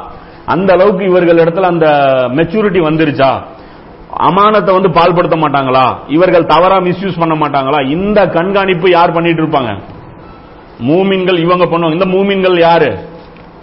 யார் இந்த மூமின்கள்னா இந்த ஒன்பது நூறு சொல்லுது இல்ல ஒன்பது நூறாவசனம் சொல்லக்கூடிய இந்த மூமின்கள் வந்து கண்காணிப்பாங்க. இப்ப திருப்பி ஒருத்தன் கேக்குறான். நான் அபுபக்கர்ல அவனு கண்காணிக்க போறேன்னு சொல்லி ஒருத்தன் கண்காணிக்க முடியுமா? அபுபக்கர்ல அவனு மேல சந்தேகம் ஒருத்தன் எழுப்புனானா அது வந்து குற்றமா போயிடும் அவங்களுக்கு அந்த அதிகாரம் கிடையாது. அதே தான் இந்த இடத்துல பாத்தீங்கன்னா ஷியாக்களுடைய வளம் வரம்பு மீறுதல். ஷியாக்கள் வந்து ஒரு மிகப்பெரிய ஒரு அநியாயம் வந்து என்ன பண்றாங்கன்னா அதுல வந்து அபீசியலா அதை வந்து சரி காண்றக்கூடிய பிரிவுகளும் இருக்கிறாங்க. அபீசியலா அது தப்புன்னு சொல்லக்கூடிய பிரிவுகளும் இருக்காங்க. நிறைய ஷியா உலமாக்கள் இருக்கிறாங்க. அவங்க பாத்தீங்கன்னா சஹாபாக்களை நாங்கள் வந்து ரொம்ப கவன- அவ- அவமானப்படுத்துறோம். இதெல்லாம் தவறு. இந்த சமுதாயம் வந்து செய்யறது தவறுன்னு சொல்லி அவங்க சுட்டி காட்டிட்டு இருக்காங்க. சில பேர் என்ன பண்றாங்க அபுபக்கர் ரலியல்லாஹு, இவர்களுடைய அந்த அந்தஸ்து கூட என்ன பண்றாங்க? கேள்வி எழுப்புறாங்க. இவர்களை பார்த்து நயவஞ்சர்கள்ங்கிறாங்க இவர்களை பார்த்து சந்தேகப்படுறதுங்கிறது மிகப்பெரிய குற்றம் ஏன்னா அல்லாஹ் அவர்களுக்கு வந்து சர்டிபிகேட் கொடுத்துருக்கான். இன்னும் சொல்ல போனா ஷியாக்கள் யாரை மதிக்கிறீங்க? அலிர் லேவனும் மதிக்கிறீங்க. அலிர் லேவனும் ஏன் அவங்க கூட இருந்தாங்க? நீங்க விளக்கம் சொல்லுங்க அலிர் லேவனும் ஏன் அவங்க கூட இருந்தாங்க? அலிர் லேவனு வந்து தன்னுடைய மகளை ஏன் உமர் லேவனுக்கு கல்யாணம் பண்ணி கொடுத்தாங்க? அப்போ அவங்க தவறான ஒரு நயவஞ்சருக்கு வந்து பொண்ணை கொடுப்பாங்களா அலிர் அவர்கள்? நயவஞ்சருக்கு பையத்து செய்வாங்களா? நீங்களும் நானும் வேணா பயந்துட்டு பையத் செய்வோம். அபூபக்கர் லேவனு வேணா நான் வேணா பயந்துட்டு பையத் செய்யலாம். உமர்லேவனவ வந்து பார்த்துட்டு நான் வேணா பயந்துட்டு பய செய்யலாம். அலிர் லேவனு பயந்துட்டு பய செஞ்சாங்கன்னு சொல்றாங்க. இது அசிங்கமா இல்லையா அலிர் லேவனு அவர்களுக்கு? இது ஷியாக்கள் வந்து சொல்றாங்க. என்ன சொல்றாங்கன்னா நிர்பந்தத்தில் பைய செஞ்சாங்க. நிர்பந்தத்தில் பையத்து செய்யற ஆள் கிடையாது அலிர் லேவனு நிர்பந்தத்தில் பையனே செய்யல அப்பா அங்க போய் செய்வார். யாரு? ஹுசேன் ரலியான் அவர்களே நிர்பந்தத்தில் செய்யல. அப்பா எப்படி செய்வாரு? அப்போ ஹுசேன் ரலியானோட அலி கொண்டு போய் கீழே வைக்கிறாங்க. இப்ப இந்த இடத்துல முட்டாள்தனமா பண்றாங்க. இவர்கள் தான் இவர்களை கண்காணிப்பாங்களே தவிர யாரு? மேல இருக்கக்கூடிய அந்த சஹாபாக்கள் வாத்தியார்கள் அவங்க. அவங்க தான் கண்காணிக்கக்கூடிய தலைவர்கள். அந்த பத்து தலைவர்கள் விஷயத்துல சொன்னோம். அது எந்த அடிப்படையில் சொன்னோம்னா இந்த குரான் ஆயத்து அல்ல சொல்றான்ல மூமின்கள் வாட்ச் பண்ணுவாங்க அப்படின்னு. அப்ப இந்த வாட்ச் பண்ற அந்த வேலையை தான் வந்து செய்யறாங்க அதே தான் வந்து உமர்லியாவுடைய அந்த ஆட்சி பீரியட்ல கூட என்ன பண்றாங்க? பதவி யார்கிட்ட கொடுத்துட்டு போனாங்க? ஏன்னா இந்த தீனை வந்து உணர்ந்தவர்கள் இந்த பத்து பேர் மட்டும்தான். வேற யாருக்குமே அந்த அத்தாரிட்டி ரசூல்லா கொடுக்கவே இல்லை. அந்த அத்தாரிட்டி உமர்லியான அவர்களும் கொடுக்கவே இல்லை. மற்றவர்கள் என்னதான் தீன இருந்தா என்னதான் அவங்க வந்து மார்க்கத்தில் அவங்க எவ்வளவுதான் சீனியராக இருந்தாலும் பெரிய பெரிய சாபாக்கள் வெளியே இருக்காங்க உதாரணத்துக்கு அம்மார் பின் யாசிர் அலியானும் அந்த பத்து பேர் லிஸ்ட்ல இல்ல. ஆனா ஸ்டேரிங் அவங்க கைக்கு போகுமா? போகாது. இபுன் உமர் அலியானும் இருக்காங்க. அஹ், ஹுதைஃபத்துல் யமான் ரலியல்லாஹு அவர்கள் இருக்கிறாங்க. இப்ப பெரிய பெரிய ஆட்கள் இருக்காங்க. இவங்களுக்கு எல்லாம் என்ன இருக்கு? ஆட்சி அதிகாரம்னு வரும்போது இவர்கள் கையில பங்கு கிடையாது. நம்ம என்னமோ வெறும் வந்து அபு சுஃபியான் அவங்களுடைய அந்த ஃபேமிலி மட்டும் தான் தகுதி இல்லைன்னு நம்ம சொல்லல. யாருக்குமே அந்த பொறுப்பு கொடுக்க கூடாதுன்னு ரசூல்லா சொல்லி இருந்தாங்க அந்த அடிப்படையில தான் உமர்லியானோ என்ன பண்றாங்க? அந்த அவங்களுடைய அந்த மரண தருவாயில என்ன சொல்றாங்க? அந்த ஹதீஸ் வருது இல்ல? அதெல்லாம் கரெக்டா மேட்ச் பண்ணிப்பாங்க எனக்கு ஏதேனும் நேர்ந்து விட்டால் உமர்லியானோ என்ன சொல்றாங்க? எனக்கு ஏதாவது ஆயிடுச்சு அப்படின்னா அல்லாவின் தூதர் சல்லா அலைஹி செல்லம் அவர்கள் எவரை குறித்து திருப்தி அடைந்த நிலையில் இறந்தார்களோ யார் மேல ஃபுல் சாட்டிஸ்பாக்சனா இருந்தாங்களோ அவர்களை அந்த ஆறு பேர் அவர்களை தவிர அவர்கள் சொல்லிட்டு சொல்றாங்க? ஆட்சி தலைமை குறித்து அவர்கள் தான் கலந்து ஆலோசித்து முடிவு எடுப்பார்கள். இந்த ஆறு பேர் மட்டும் மேது மட்டும்தான் என்னவா இருந்தாங்க ரசூல்லா திருப்தியா இருந்தாங்க. அப்ப மத்தவங்க மேல அதிருப்தியா இருந்தாங்களா? என்னுடைய வார்த்தைகள் இல்ல. அபு உமர்லினுடைய வார்த்தைகள். என்ன சொல்றாங்க? இந்த பத்து பேர் மீது மட்டும்தான் திருப்தியாங்க. எந்த விஷயத்துல? ஈமான் விஷயத்திலயா? வணக்க வழிபாடுகள் விஷயத்திலயா? அல்லாவை புகழ்றது தகஜு தொழு இதுலயா? இதெல்லாம் கிடையாது. இவங்க ரசூலாட்ட நேரடியாக ஆட்சி அதிகாரம் எப்படி நடத்தணுங்கிற இந்த பாடம் கத்துக்கொண்டவர்கள். அப்ப இந்த விஷயத்துல அவங்க திருப்தி அடைஞ்ச நிலையில் இருந்தாங்க. இவர்கள் மட்டும் இவர்கள் இடத்துல மட்டும்தான் இந்த இது இருக்கும். அதாவது இந்த சொல்றல இப்ப இந்த புதுசா இஸ்லாத்துக்கு வர்ற இந்த கூட்டத்தை எல்லாமே இந்த பத்து பேர் டீம் கண்காணிக்கும். துலகாக்களையும் இவர்கள் தான் கண்காணிப்பார்கள். இவர்கள் இடத்துல எடுத்தோன்னே சாவி எல்லாம் கொடுத்துட மாட்டாங்க. என்னதான் நம்ம வீட்டுல ஒருத்தர் நம்ம நம்பிக்கையானவரா இருந்தால் கூட நம்ம என்ன பண்ணுவோம்? பீரோ சாவி கையில் கொடுத்துருவோமா? கொடுக்க மாட்டோம். அதுக்கு இன்னும் காலம் தேவைப்படும். ரொம்ப நம்பிக்கை வரணும். ரொம்ப இது வரணுங்கிற அந்த ஸ்டேட்டஸ் வர்ற வரைக்கும் இது பண்ணாங்க. ஸோ இதுதான் அவங்களுடைய அது ஸ்டேட்டஸ் இது முஸ்லீம்ல பாத்தீங்கன்னா தொள்ளாயிரத்தி எண்பது இந்த ஹதீஸ்.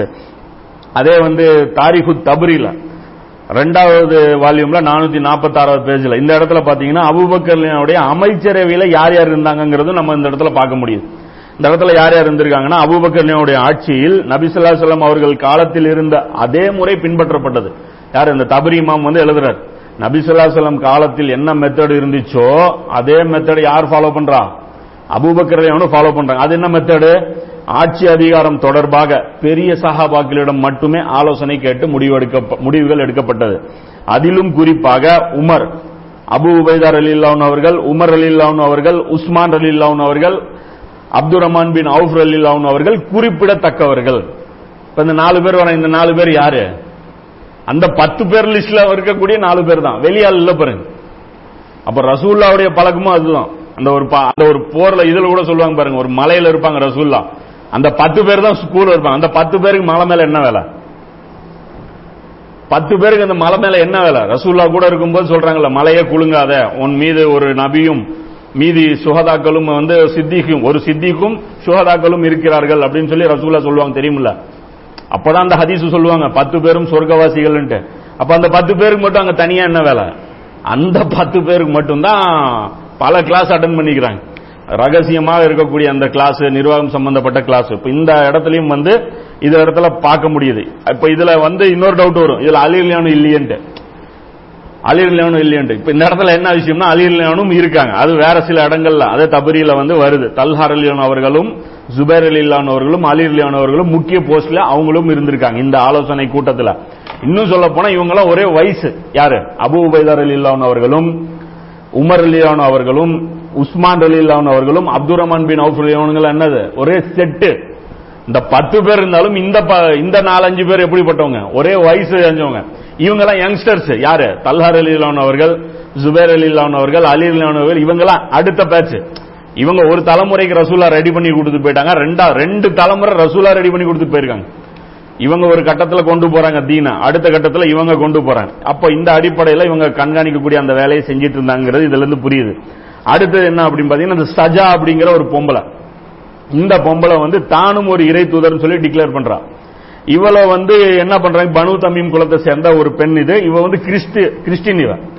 கிறிஸ்தவரா இருந்து அந்த யமன் பகுதியில் வாழ்ந்த வாழக்கூடிய பொம்பளை. அப்புறம் இந்த பொம்பளை வந்து என்ன பண்ணுது அப்படின்னு பாத்தீங்கன்னா முசைலமாங்கிற அந்த ஒரு பொய்யன் இருக்கான். அவங்க கூட போய் சேர்ந்து அவன் கூட கல்யாணம் பண்ணிக்குது. ஒரு ஆம்பளை நபி ஒரு பொம்பளை நபி அப்படின்னு சொல்லி கல்யாணம் பண்ணிக்குது. அப்புறம் இந்த பொம்பளையும் வந்து என்ன ஆயிடுறான்?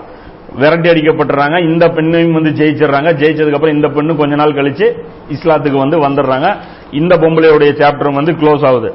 அடுத்தது பாத்தீங்க அப்படின்னா அஸ்வதல் அன்சிங்கிற இந்த ஒரு பொய்த்தூதர் இப்ப இவனை வந்து ச- சமாளிக்கிறதுக்காக அபுபக்கர் ரசூல்லாவுடைய காலத்திலே இந்த இவனை கொல்றதுக்காக ஆள் வந்து அனுப்பப்படுறாங்க.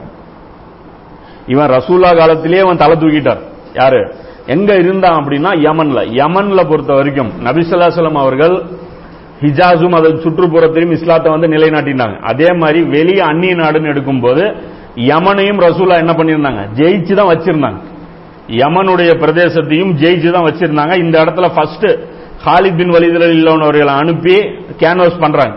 அது அந்த இந்த இடத்துல டீட்டெயிலாக சொல்லியிருப்பேன். கர்பலா இதுக்கு முன்னாடி போன பாட்டிலேயே இந்த தபுக்கு அடுத்த வரக்கூடிய அந்த போர்கள்லயே. அப்ப ஹாலித் பின் வலித் ரலில்லான் அவர்கள் போய் தாவா செய்யறாங்க மக்கள் என்ன பண்ணல? இஸ்லாத்தை ஏத்துக்கல. அதுக்கப்புறம் யார் அனுப்புறாங்க? ரசூல்லா அலிர்லியான் அவர்களை அனுப்புறாங்க. அலிர்லியானோ அனுப்பின உடனே என்ன ஆயிடுறாங்க? ஒட்டு மொத்தமா மக்களே இஸ்லாத்தை ஏத்துக்கிறாங்க. அப்ப ரசூல்லா ரொம்ப சந்தோஷமா போயிருது அலிர்லியானோ அவர்கள் மிக சிறந்த ஒரு வேலை செஞ்சிருக்கீங்க. அப்படின்னு சொல்லிட்டு ரசூலா வந்து பாராட்டுறாங்க. இந்த செய்தி எல்லாம் பாத்தீங்கன்னா முஸ்னத் அகமதுல இருபத்தி மூணாயிரத்தி முன்னூத்தி முப்பத்தி மூணு இருபத்தி மூணாயிரத்தி முன்னூத்தி ஐம்பத்தஞ்சு இது புகாரியில் நாலாயிரத்தி முன்னூத்தி நாற்பத்தி ஒன்பது அப்புறம் நாலாயிரத்தி முன்னூத்தி ஐம்பது. இந்த இடங்கள்ல இது இருக்கு. இந்த யமனை பொறுத்த வரைக்கும் கொஞ்சம் நம்ம டீட்டெயிலா தெரிஞ்சு வச்சுக்கணும். ஏன்னா யமனுக்கு இப்பவும் ரோல் இருக்கு. ஏன்னா மறுமை நாளுடைய பத்து பெரிய அடையாளங்கள் இருக்குல்ல அதுல யமன்ல இருந்து கிளம்பக்கூடிய ஒரு நெருப்புன்னு சொல்லி அது ஒரு பெரிய அடையாளம் ஒன்று இருக்கு. அதை பத்தி இன்ஷால்லா அது பின்னாடியும் நம்ம பார்க்கலாம். அது மறுமை நாளுடைய அடையாளங்கள் வரும்போது அது கொஞ்சம் டீட்டெயிலா யமனுடைய வரலாறு நம்ம பார்க்கணும். ஏன்னா யமனுக்கு வந்து ஒரு கீ ரோல் வந்து இருக்கு. யமனை பொறுத்த வரைக்கும் நபிசுல்லாஸ்லாம் அவர்கள் ரொம்ப வந்து ஒரு சர்டிபிகேட் கொடுத்த ஒரு நாடு. அது பெரிய நாடாகவும் இருந்துச்சு. அப்ப அலிர்லானு கையில அலிர்லானுக்கும் யமனுக்கும் ஒரு மிகப்பெரிய பாசமும் இருக்கு. அலிர்லானு பாருங்க காலித் பின் வலித் ரலியல்லாஹு போறாங்க மக்கள் ஏத்துக்கல. அலிர்லானு போய் தாவா செய்யறாங்க ஏத்துக்கிட்டாங்க. இன்னைக்கும் அலிர்லானு மேல அதிக பற்று கொண்ட ஒரு மக்கள் இருக்கக்கூடிய நாடு எது? யமன் தான். இன்னைக்கும் இந்த ஜைதியா அப்படின்னு சொல்லிட்டு ஒரு ஷியாவுல ஒரு பிரிவு இருக்காங்க. ஜைதியான்னு சொல்லி ஒரு ஃபிர்கா இருக்காங்க. ஷியாக்கள்லயே இவர்கள் தான் வந்து ரொம்பவும் என்னது? சாஃப்டான ஒரு பிரிவு. இவர்கள் வந்து அபுபக்கர் அலியலானவர்கள் உமர் அலியலானவர்கள் உஸ்மான் அலி இவர்கள் எல்லாம் திட்ட மாட்டாங்க இவர்களை திட்ட மாட்டாங்க சுன்னி முஸ்லிம்கள் எப்படி மரியாதை செய்வாங்களோ அதே அளவுக்கு மதிக்கக்கூடியவங்க. அதனால இவங்க இவங்களுக்கு ஆனா எ- என்ன சொல்லுவாங்க அப்படின்னா இவர்களை விட கிலாபத்துக்கு இவர் வந்து முன்னுரிமை பெற்றவர் யாரு?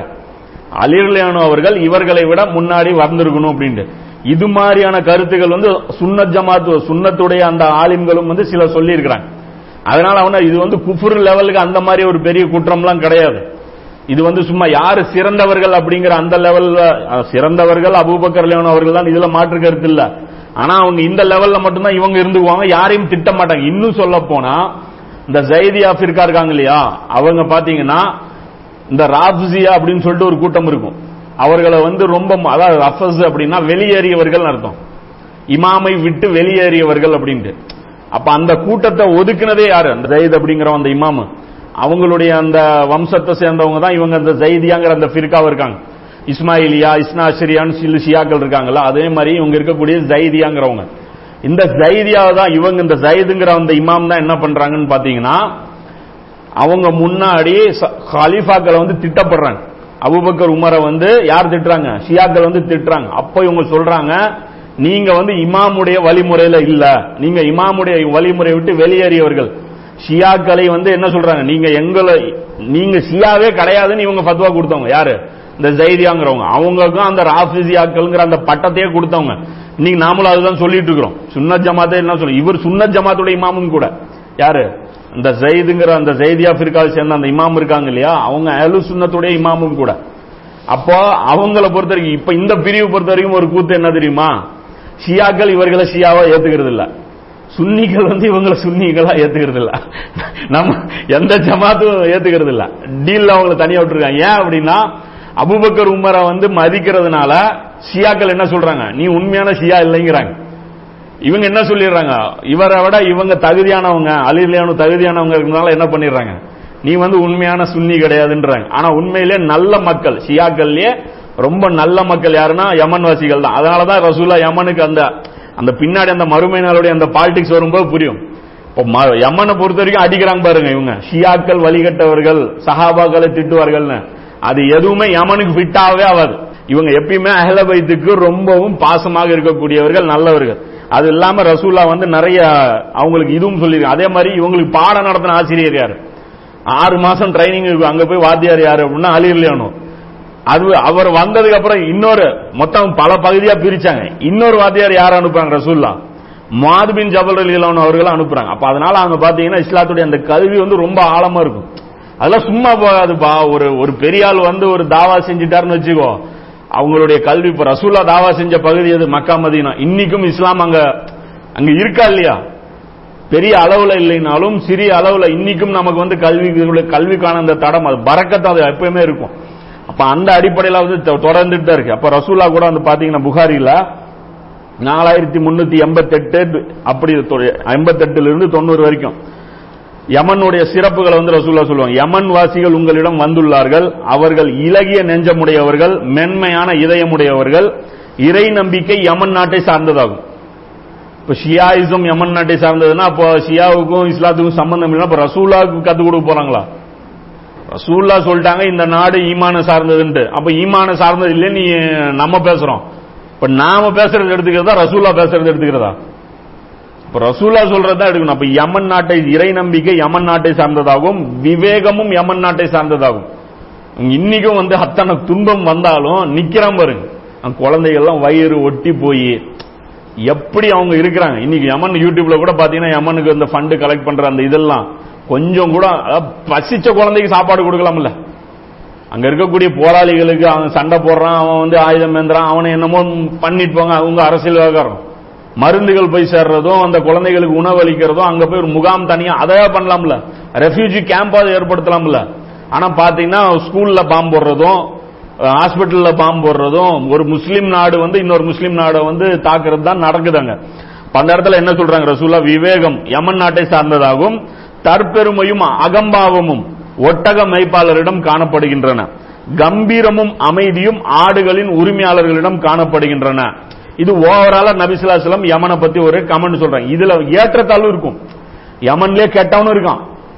யமன்ல தான் அந்த ஆபராங்கிற அந்த மன்னன் என்ன பண்றான்? படை எடுத்துட்டு வரவன் யாரு? அவன் யமன் வாசி அதே மாதிரி இந்த துளைஹாங்கிற இந்த இவன் எங்க இருந்து தலை தூக்குறான்? இந்த இவர் அந்த பொம்பளை சஜாங்கிற அந்த பொம்பளை. இவளும் யமல் வாசி அப்ப அந்த பொம்பளை மேல ஈமான் கொண்டவங்க எல்லாம் யாரு? யமன் வாசிகள் இருந்தாலும் ஓவராலா அந்த கேரக்டர் அந்த அந்த மண்ணுடைய கேரக்டர் எப்படிப்பட்டதுன்னா ஈமானுக்கு நெருக்கமானது. அப்படிங்கறது நபிசுல்லாஸ்லாம் அவர்கள் சொல்றாங்க. இப்ப இந்த இடத்துல வந்து இன்னொரு இதுல பாரு இந்த ஹதீஸ்ல இன்னொரு டீட்டெயிலும் இருக்கு. என்ன அப்படின்னா நான் சொன்னல இந்த ஹிஜாஸே வந்து ரசூலா ரெண்டா பிரிக்கிறாங்கன்ட்டு.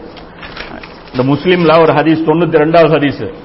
கடின கல்மனமும் இரக்கமற்ற கடின சுபாவமும் கிழக்கு திசையில் உள்ளவர்களிடம் இருக்கு.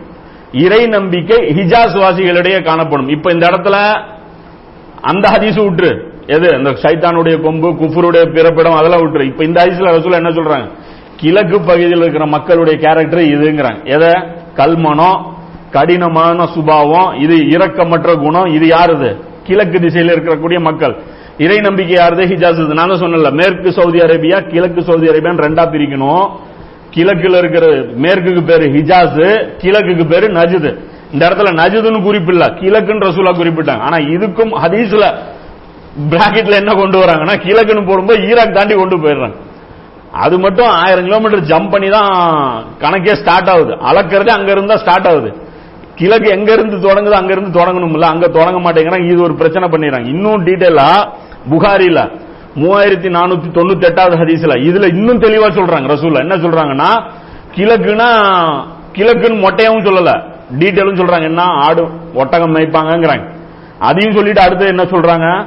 ரபியா மற்றும் முலர் குலம்ங்கிறாங்க. இப்ப இவங்க எங்க வாழ்றாங்க? அதான் சொல்றேன் நீங்க தப்பிக்கிறதுக்கு வாய்ப்பு இல்லாத அளவுல அதான் சொல்றேன் சவப்பெட்டி அடிச்சு அதுக்கு மேல ஆணி அடிச்சு அது உள்ளேயும் போட்டு ரசூலா போயிருக்கும் போது அங்க இருந்து ஒரு ஆளை வெளியே எடுத்துட்டு போய் நீங்க காப்பாத்தி விடுறோம்னா நம்ம என்ன போய் சொல்றது? அந்த அளவுக்கு ரசூல தெளிவா பிரிக்கிறாங்க. கிழக்கு பகுதி. கிழக்குனா நீ அண்டார்டிகா ஆப்பிரிக்கான்னு போயிடாத அடுத்து வைக்கிறாங்க. ஹிஜாஸ் கம்பேர் பண்ணும் போது கிழக்கு வரும் அப்படிங்கிறாங்க. அடுத்தது சரி அங்கேயும் பிரச்சனையா? ஒட்டகம் மேய்ப்பாங்கிறாங்க. அடுத்து எங்க ஈராக்கவாசிகள் ஒட்டகமா மேய்ச்சிட்டு இருந்தாங்க. அடுங்க என்ன பண்றாங்க ரசூல்லா குளத்துடைய பேரையும் சொல்றேன் இந்த குளம் இந்த வேலை இந்த ஏரியா இந்த ஊர் பேருன்னு. கிழக்குல இருக்கிற ஊரு ஒட்டகம் மேய்ப்பாங்க. ஊ- ஆளுக பேரு இது. அந்த ஊர் பேரு நடுதுனாங்க. இத்தனை சொன்னதுக்கு அப்புறம் மாத்த முடியுதுன்னா அப்ப எதையெல்லாம் பண்ண முடியும்? புரியுது? இத்தனை டீட்டெயிலா சொன்னதுக்கு அப்புறம் மாத்த முடியுதுன்னா இப்போ வேலை இது யா- ஆளுங்கள் நினைச்சா என்ன வேணாலும் பண்ண முடியும். என்ன வேணாலும் பண்ண முடியும். அதுங்கிறது அப்பட்டமா அதே மற்ற விஷயங்களுக்கு போகும்போது ஒரே ஹதீஸ் இணைப்பாங்க இந்த ஹதீஸ் இதோடைய கூடுதல் தகவல் அந்த இடத்துல இருக்கு. இந்த இடத்துல வித்ரின் இருக்கு. இந்த இடத்துல எது வித்திருன்னா நைட்ல தொழுவுறோம்ல அதுதான் வித்திருன்னு இந்த இடத்துல இருக்கு.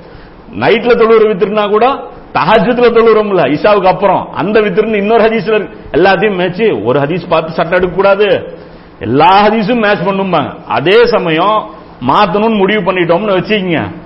எல்லா டீட்டெயில் இருந்தாலும் மக்கள் அலைய விடுறது. குருட்டுத்தனமா தடுமாற விட்டு இதுக்கு வேற மீனிங் அதுக்கு வேற மீனிங் கொண்டு போயிட்டுறாங்க இந்த இடத்துல பொறுத்த வரைக்கும் ரசூல் அதை ரெண்டையுமே பிரிச்சு பிரிச்சு பண்றாங்க. அப்ப இந்த இடத்துல என்ன சொல்றாங்கன்னா அடுத்தது கடைசியா என்ன போட்டுறாங்க? இப்ப யமன் வாசிகள்னா ஆப்ரஹா வரலையா? இவன் வரலையாங்கிறாங்க. அதே தான் ரசூலா சொல்றாங்களா? ஹிஜாஸ் வந்து ஈமான் சார்ந்ததுங்கிறாங்க. ஹிஜாஸ்ல அபூஜையில் தானே இருந்தான். அது எல்லாருக்குமே தெரியும். ஒரு ஊருனா ஒரு ஊர்ல நாலு நல்லவன் இருப்பாங்க. அப்ப காலத்தில் சிறந்தவர்கள் என்னுடைய காலத்தவருங்கிறாங்க. ரசூல்லா காலத்துல யார் யார் இருந்தா? அபுஜைலு உத்துபா முனாஃபிக்கு எல்லாமே இருந்தாங்க. அப்போ காலத்தால் சிறந்தவர்கள் இவர்கள்லாம் கொண்டு போய் பட்டியல் வச்சிட முடியுமான்னா? அது எங்களுக்கும் தெரியும். ஆள் ஃபில்டர் பண்றது எப்படி ஒரு காலம்னு சொன்னா எப்படி எடுத்துக்கணும் எந்த காலத்தவங்க எப்படி அது மெஜாரிட்டி இருக்கும் மைனாரிட்டி இருக்கும் எந்த மீனிங்ல புரிஞ்சுக்கணும் அதுதான் சொல்றோம். அதுதான் யமன் வாசிகள் பத்திர சூழ சொல்றாங்களே ஹிக்மத்தும் அவங்களை சார்ந்தது ஹிக்மத் வேணும். இந்த விஷயங்களை எப்படி புரிஞ்சுக்கணும் அப்படிங்கிற அந்த ஹிக்மத் வேணும். அது தேவையில்லாம நம்ம யாரையும் காப்பாத்த அதை வந்து முயற்சி பண்ணக்கூடாது. அப்புறம் மறுமையில யாரும் நம்மளை காப்பாற்ற மாட்டாங்க. அது ஒரு முக்கியமான விஷயம். ஏன்னா அந்த நஜுது பதவி பொறுத்த வரைக்கும் மறுப்புன்னு சொல்லி உ- உமர் அலியானோ விளக்கம் கொடுத்துட்டாங்க. அதனால இதுதான் நஜுது அப்படின்ட்டு. இபுனு உமர் விளக்கம் கொடுத்தாலும் இவ்வளவு டீட்டெயிலா இருக்கும்போது இந்த டீட்டெயில் தான் கணக்கில் எடுத்துக்கொள்ளப்படும். இதை வச்சுட்டு வந்து இந்த முகத்தி சொல்லிட்டாரு அப்படின்னு சொல்லி எல்லாம் கணக்கில் வந்து எடுத்துக்கொள்ளப்படாது அப்படிங்கறது இடத்துல புரிஞ்சுக்கணும். அதே மாதிரி யமனுடைய இன்னொரு சிறப்பு என்ன ஃபசீலத் என்ன அப்படின்னா உவைசல் கர்ணி. உவைசல் கர்ணி எங்க இருக்கிறாங்க? யமன்ல தான் அவங்களும் இருக்காங்க. இது வந்து முஸ்லீம்ல பாத்தீங்கன்னா நாலாயிரத்தி தொள்ளாயிரத்தி எழுபது நாலாயிரத்தி தொள்ளாயிரத்தி எழுபத்தி ஒன்னு நபிசன் சொல்றாங்க. யமனை சேர்ந்த உவைசல் கர்ணி உங்களிடம் வருவார். நபிசல் அப்படின்னு சொல்லி ரசூலா வந்து யார்கிட்ட சொல்றாங்க? உமர்லியாட்ட சொல்றாங்க. இது உமர்லியானு காலகட்டம் வரும்போது டீட்டெயிலா பார்ப்போம். இன்னும் அலிலியானுடைய போர்கள் வரும்போது இன்ஷால்லா டீட்டெயிலா வந்து உவைசல் கர்ணி பார்ப்போம். சமீபத்தில் கூட ஒரு அறிஞர் பேசினார். உவைசல் கர்ணியுடைய சிறப்பெல்லாம் பொய்யே. அவர் பத்தி ஹதீஸ்கள் வர்றதும் பொய்யாமா? ஏன் அப்படின்னா ஷியாக்கள் தூக்கி பிடிக்கிறாங்க. யார? உவைசல் கர்ணியை வந்து ஷியாக்கள் தூக்கி பிடிக்கிறாங்க அப்போ இந்த போர்கள் நடக்கும்போது முவாத் பின் ஜபல் ரலில்லான் அவர்கள் வந்து யமன்ல தாவா செய்யும் போது யார் வந்து அந்த இடத்துல யார் இருக்கா? உவைசல் கர்ணியும் இருக்கிறாங்க. அவங்களும் இருக்காங்க. அப்ப அந்த இடத்துல வந்து விமர்சனம் பண்ணும்போது அந்த அறிஞர் என்ன சொல்றாரு? என்ன சொல்றாரு அப்படின்னா இவர் பாருங்க முப்பது வருஷம் கிலாபத்துடைய எந்த விவகாரத்திலையும் கலந்துக்கல. எதுல? நபிசுல்லா சொல்லம் எந்த போர்லயும் கலந்துக்கல. எந்த ஒரு பின்னாடி நடந்த அபூபக்கர்லியாவுடைய போர்கள்ல உமர்லியாவுடைய போர்கள்ல எதுலையுமே இவர் கலந்துக்கல. நேரா அவங்க அம்மா மரணிச்சதுக்கு அப்புறம் நே- நேரா வர்றாங்க. வந்த உடனே எது கரெக்ட் எது தப்பு எதுவுமே பார்க்காம நேரா போய் அலிலியானு கூட போய் சேர்ந்துக்கிட்டாங்க. இதுல இருந்தே தெரியுது இவர் வந்து சரியான ஆள் கிடையாதுங்கிறது. அந்த வீடியோ வேணாலும் அட்டாச் பண்ணி போட்டலாம் ஒரு நிமிஷம் தான் என்ன சொல்றாரு? இதுல இருந்தே பாருங்க அப்படிங்க. இதுல இருந்தே தெரியுது அவருடைய சிறப்பு என்னன்ட்டு. சின்ன குழந்தைக்கு கூட தெரியும் எந்த படையில சேரணும்ட்டு என்ன? அந்த அளவுக்கு வந்து ஊ- அது வரைக்கும் ஊர்லயே இல்லாத ஒரு ஆள்னாலே கூட சொல்ல முடியும் எந்த படை எதுக்காக சண்டை போடுது எந்த படையில சேரணுங்கிறது. இதுதான் அவருடைய ஃபசீலத்து. நீங்க எதா அவருடைய கண்ணிய குறைவுன்னு பேசுறீங்களோ அவருடைய ஃபசீலத்து என்னது? அதுதான். ரசூல தேவையில்லாம ஒரு ஆளை வந்து சிறப்பிச்சு சொல்ல மாட்டாங்க. சம்பந்தமே இல்லாம தாய் என்ன அது சிறப்பு காரணம் என்ன சொல்றாங்க? தாயை வந்து நல்லபடியா கவனிச்சாருங்கிறாங்க இது உவைசல் கர்ணி ஒருவருடைய கேரக்டர் கிடையாது. அபுபக்கர் லியானும் கவனிக்கலையா? உமர்லயானும் கவனிக்கலையா? உஸ்மான் கவனிக்கலையா? பெற்றோரை ஒட்டுமொத்த சகாபாக்களும் அதே அளவுக்கு உவைசல் கர்ணியை விட கூடுதலாக கூட கவனிச்சிருப்பாங்க. சும்மா கிடையாது. இவருடைய அசல் ஃபசீலத் எது அப்படின்னா கிரவுண்டிலே இல்லாம வெறும் வந்த உடனே சத்தியம் எது அசத்தியம் எதுன்னு தெளிவா பிரிச்சாங்க பாருங்க. அதுதான் உவைசல் கர்ணியுடைய ஃபசீலத்தை. அவர் அவர் இவ இந்த போர்ல இருக்கிறார். முவாவியனுடைய அவங்களுக்கு எதிர்த்து இருக்கக்கூடிய அந்த போர்ல அவரும் வந்து இருக்கிறாருங்கிறது அது ஒரு மேட்ரு. அப்ப அந்த யமனுடைய அந்த விஷயத்தை பொறுத்த வரைக்கும் சொல்லிடுறான். அப்ப யமன்ல என்ன நடக்குதுன்னு பாத்தீங்கன்னா அந்த அஸ்வதல் அன்சிங்கிறவன் வந்து தலை தூக்குறான். தலை தூக்கி நான் வந்து இறை தூதர்னு டிக்ளேர் பண்றான். இது ரசூல்லா காதுக்கே போகுது. ரசூல்லா என்ன பண்றாங்க? ஒரு ஒரு ஒரு ஆ- இவங்க வந்து சஹாவி ஒருத்தரை அனுப்புறாங்க. அவங்க போய் அவனை என்ன பண்றாங்க? ஃபைரோஸுங்கிற அந்த சஹாபி என்ன பண்றாங்க? அவனை வந்து கொண்டுறாங்க இப்ப இந்த இடத்துல வந்து பாத்தீங்கன்னா அவன் வந்து ஒரு பெரிய லெவல்ல ஒரு கூட்டத்தையும் வந்து அவன் உண்டாக்கிடுறான். இது இன்னொரு பிரச்சனையும் புரிஞ்சுக்கணும். என்னன்னா இப்ப இந்த யமன் வந்து இருக்கு. அந்த இடத்துல ஒரே ஒரு ஆள் மட்டும்தான் இஸ்லாமிய அரசுடைய பிரதிநிதியா போவாங்க. யாரு? மாத் பின் ஜபல் அலி அவன் மட்டும்தான் இருப்பாங்க. மீதி இருக்கிற ஆள்லாம் யாரு? லோக்கல் ஆளு. ஏன்னா இஸ்லாம் இப்ப இன்னைக்கு இருக்கிற மாதிரி தலைமை செயலகம்னா அதுக்கு ஒரு பாதுகாப்பு என்ன இருக்கும்? கவர்மெண்ட் இது இருக்கும். நிர்வாகம் மிலிட்டரி இருக்கும். எல்லாமே இருக்கும். ஆனா அப்ப வந்து அபுபக்கர்லையுடைய ஆட்சியில் அது கிடையாது. அபுபக்கர்லையுடைய ஆட்சியில் ராணுவம்னே ஒன்று கிடையாது. பொதுமக்கள் தான் ராணுவம் அவங்க மற்ற நேரத்தில் விவசாயம் பார்ப்பாங்க. போர் நேரத்தில் என்ன பண்ணுவாங்க? இது போர் நேரத்தில் ராணுவ வீரராக மாறிக்குவாங்க. ஆனா யமனுங்கும் போது புது ஊர் இல்லை. இங்க இருந்து ட்ரைனிங் எடுத்துட்டு போனவர் இவர் ஒரு ஆள் தான் யாரு? முவாத் பின் ஜபல். அப்போ கவர்னர்கள் மட்டும்தான் அபிஷியலா ராணுவத்துக்கு அதாவது அந்த அரசாங்கத்துக்கு விசுவாசமா இருப்பாங்க. அப்ப அந்த நேரத்துல என்ன ஆயிருந்தா சிச்சுவேஷன் அவங்களால கண்ட்ரோல் பண்ண முடியாது. அப்ப அந்த நேரத்துல தான் வந்து வெளியில வெளியிலிருந்து நீங்க வந்து ஃபோர்ஸ் அனுப்ப வேண்டியது வரும். உடனே அந்த மக்கள் இருந்தாலும் அப்ப யார் கையில அதிகாரம் இருக்கோ அவங்க என்ன பண்ணிட முடியும்? அந்த நிர்வாகத்தை கேப்சர் பண்ணிட முடியும். முவாத் பின் அந்த நிர்வாகத்தை இவங்க கேப்சர் பண்ணிட்டான். யாரு? அஸ்வதல் அன்சிங்கிறவன் இவங்க எல்லாருமே சேர்ந்து என்ன பண்ணிட்டாங்க? கேப்சர் பண்ணிட்டாங்க. ஆனா மக்களுடைய ஒத்துழைப்பு யாருக்கு இருந்துச்சு? முவாத் பின் ஜபல் ரலீலானுக்கு தான் இருந்துச்சு. அந்த மக்கள் நல்ல மக்கள் அவங்க ஏத்துக்கிட்டாங்க. அப்ப அந்த ஃபைரோஸ் ரலீலான் என்ன பண்றாங்க? அவங்க வந்து கொண்டுறாங்க அந்த கொண்டுட்டு அந்த நிர்வாகத்தை கையில எடுத்துக்கிட்டு மறுபடியும் முவாத் பின் ஜபல் ரலீலான் அவர்கள் கையில அதை கொடுத்துறாங்க கொடுத்ததுக்கு அப்புறம் அவங்க சொல்றாங்க சன்னாவில அவர் தொழுகை நடத்துறாரு. சன்னாவில் அவருக்கு கையில கொடுத்துட்டு நாங்கள் மூன்று நாட்கள் இவை கவனித்தோம். அதற்கு பிறகு முழு திருப்தி அடைந்தோம். மூணு நாள் விட்டு பார்த்தோம். தொழுகை பப்ளிக்கா நடத்தி பாக்குறாங்க நடத்தினா பிரச்சனை இருந்துச்சுன்னா டக்குன்னு ஒருத்தன் எந்திரிச்சு கொள்றதுக்கு ட்ரை பண்ணுவான். ஏதோ நடக்கும்ல. இது ரசூலா பண்ண ஏற்பாடுல மிக சிறந்த ஏற்பாடு. என்ன அப்படின்னா பொதுமக்களுக்கும் ஆட்சியாளருக்கும் மத்தியில கனெக்ஷன் இருக்கணும். ஏன்னா அப்பதான் அவன் அநியாயம் பண்ண மாட்டான். இவன் பாட்டுக்கு இசட் பிளஸ் பாதுகாப்புல வந்துட்டு இருந்தான்னு வச்சுங்க என்ன அநியாயம் வேணாலும் பண்ணிட்டு போயிட்டே இருப்பான். இந்த பொதுமக்களுடைய அந்த லிங்க் இருக்கிறது ரசூலா இது பண்ணாங்க பாரு. தொழுகை வந்து கலிஃபா நடத்தணும் அப்படின்ட்டு. இப்ப நான்கு கலிஃபாக்களுமே எப்படி நடத்தினாங்க? இந்த ஸ்பாட்ல நின்று நடத்தினாங்க. உமர்லியவனுக்கு கொல்லப்பட்டதும் எதுல? தொழுகையில தான். அலிலியவனுக்கு கொல்லப்பட்டதும் எதுல?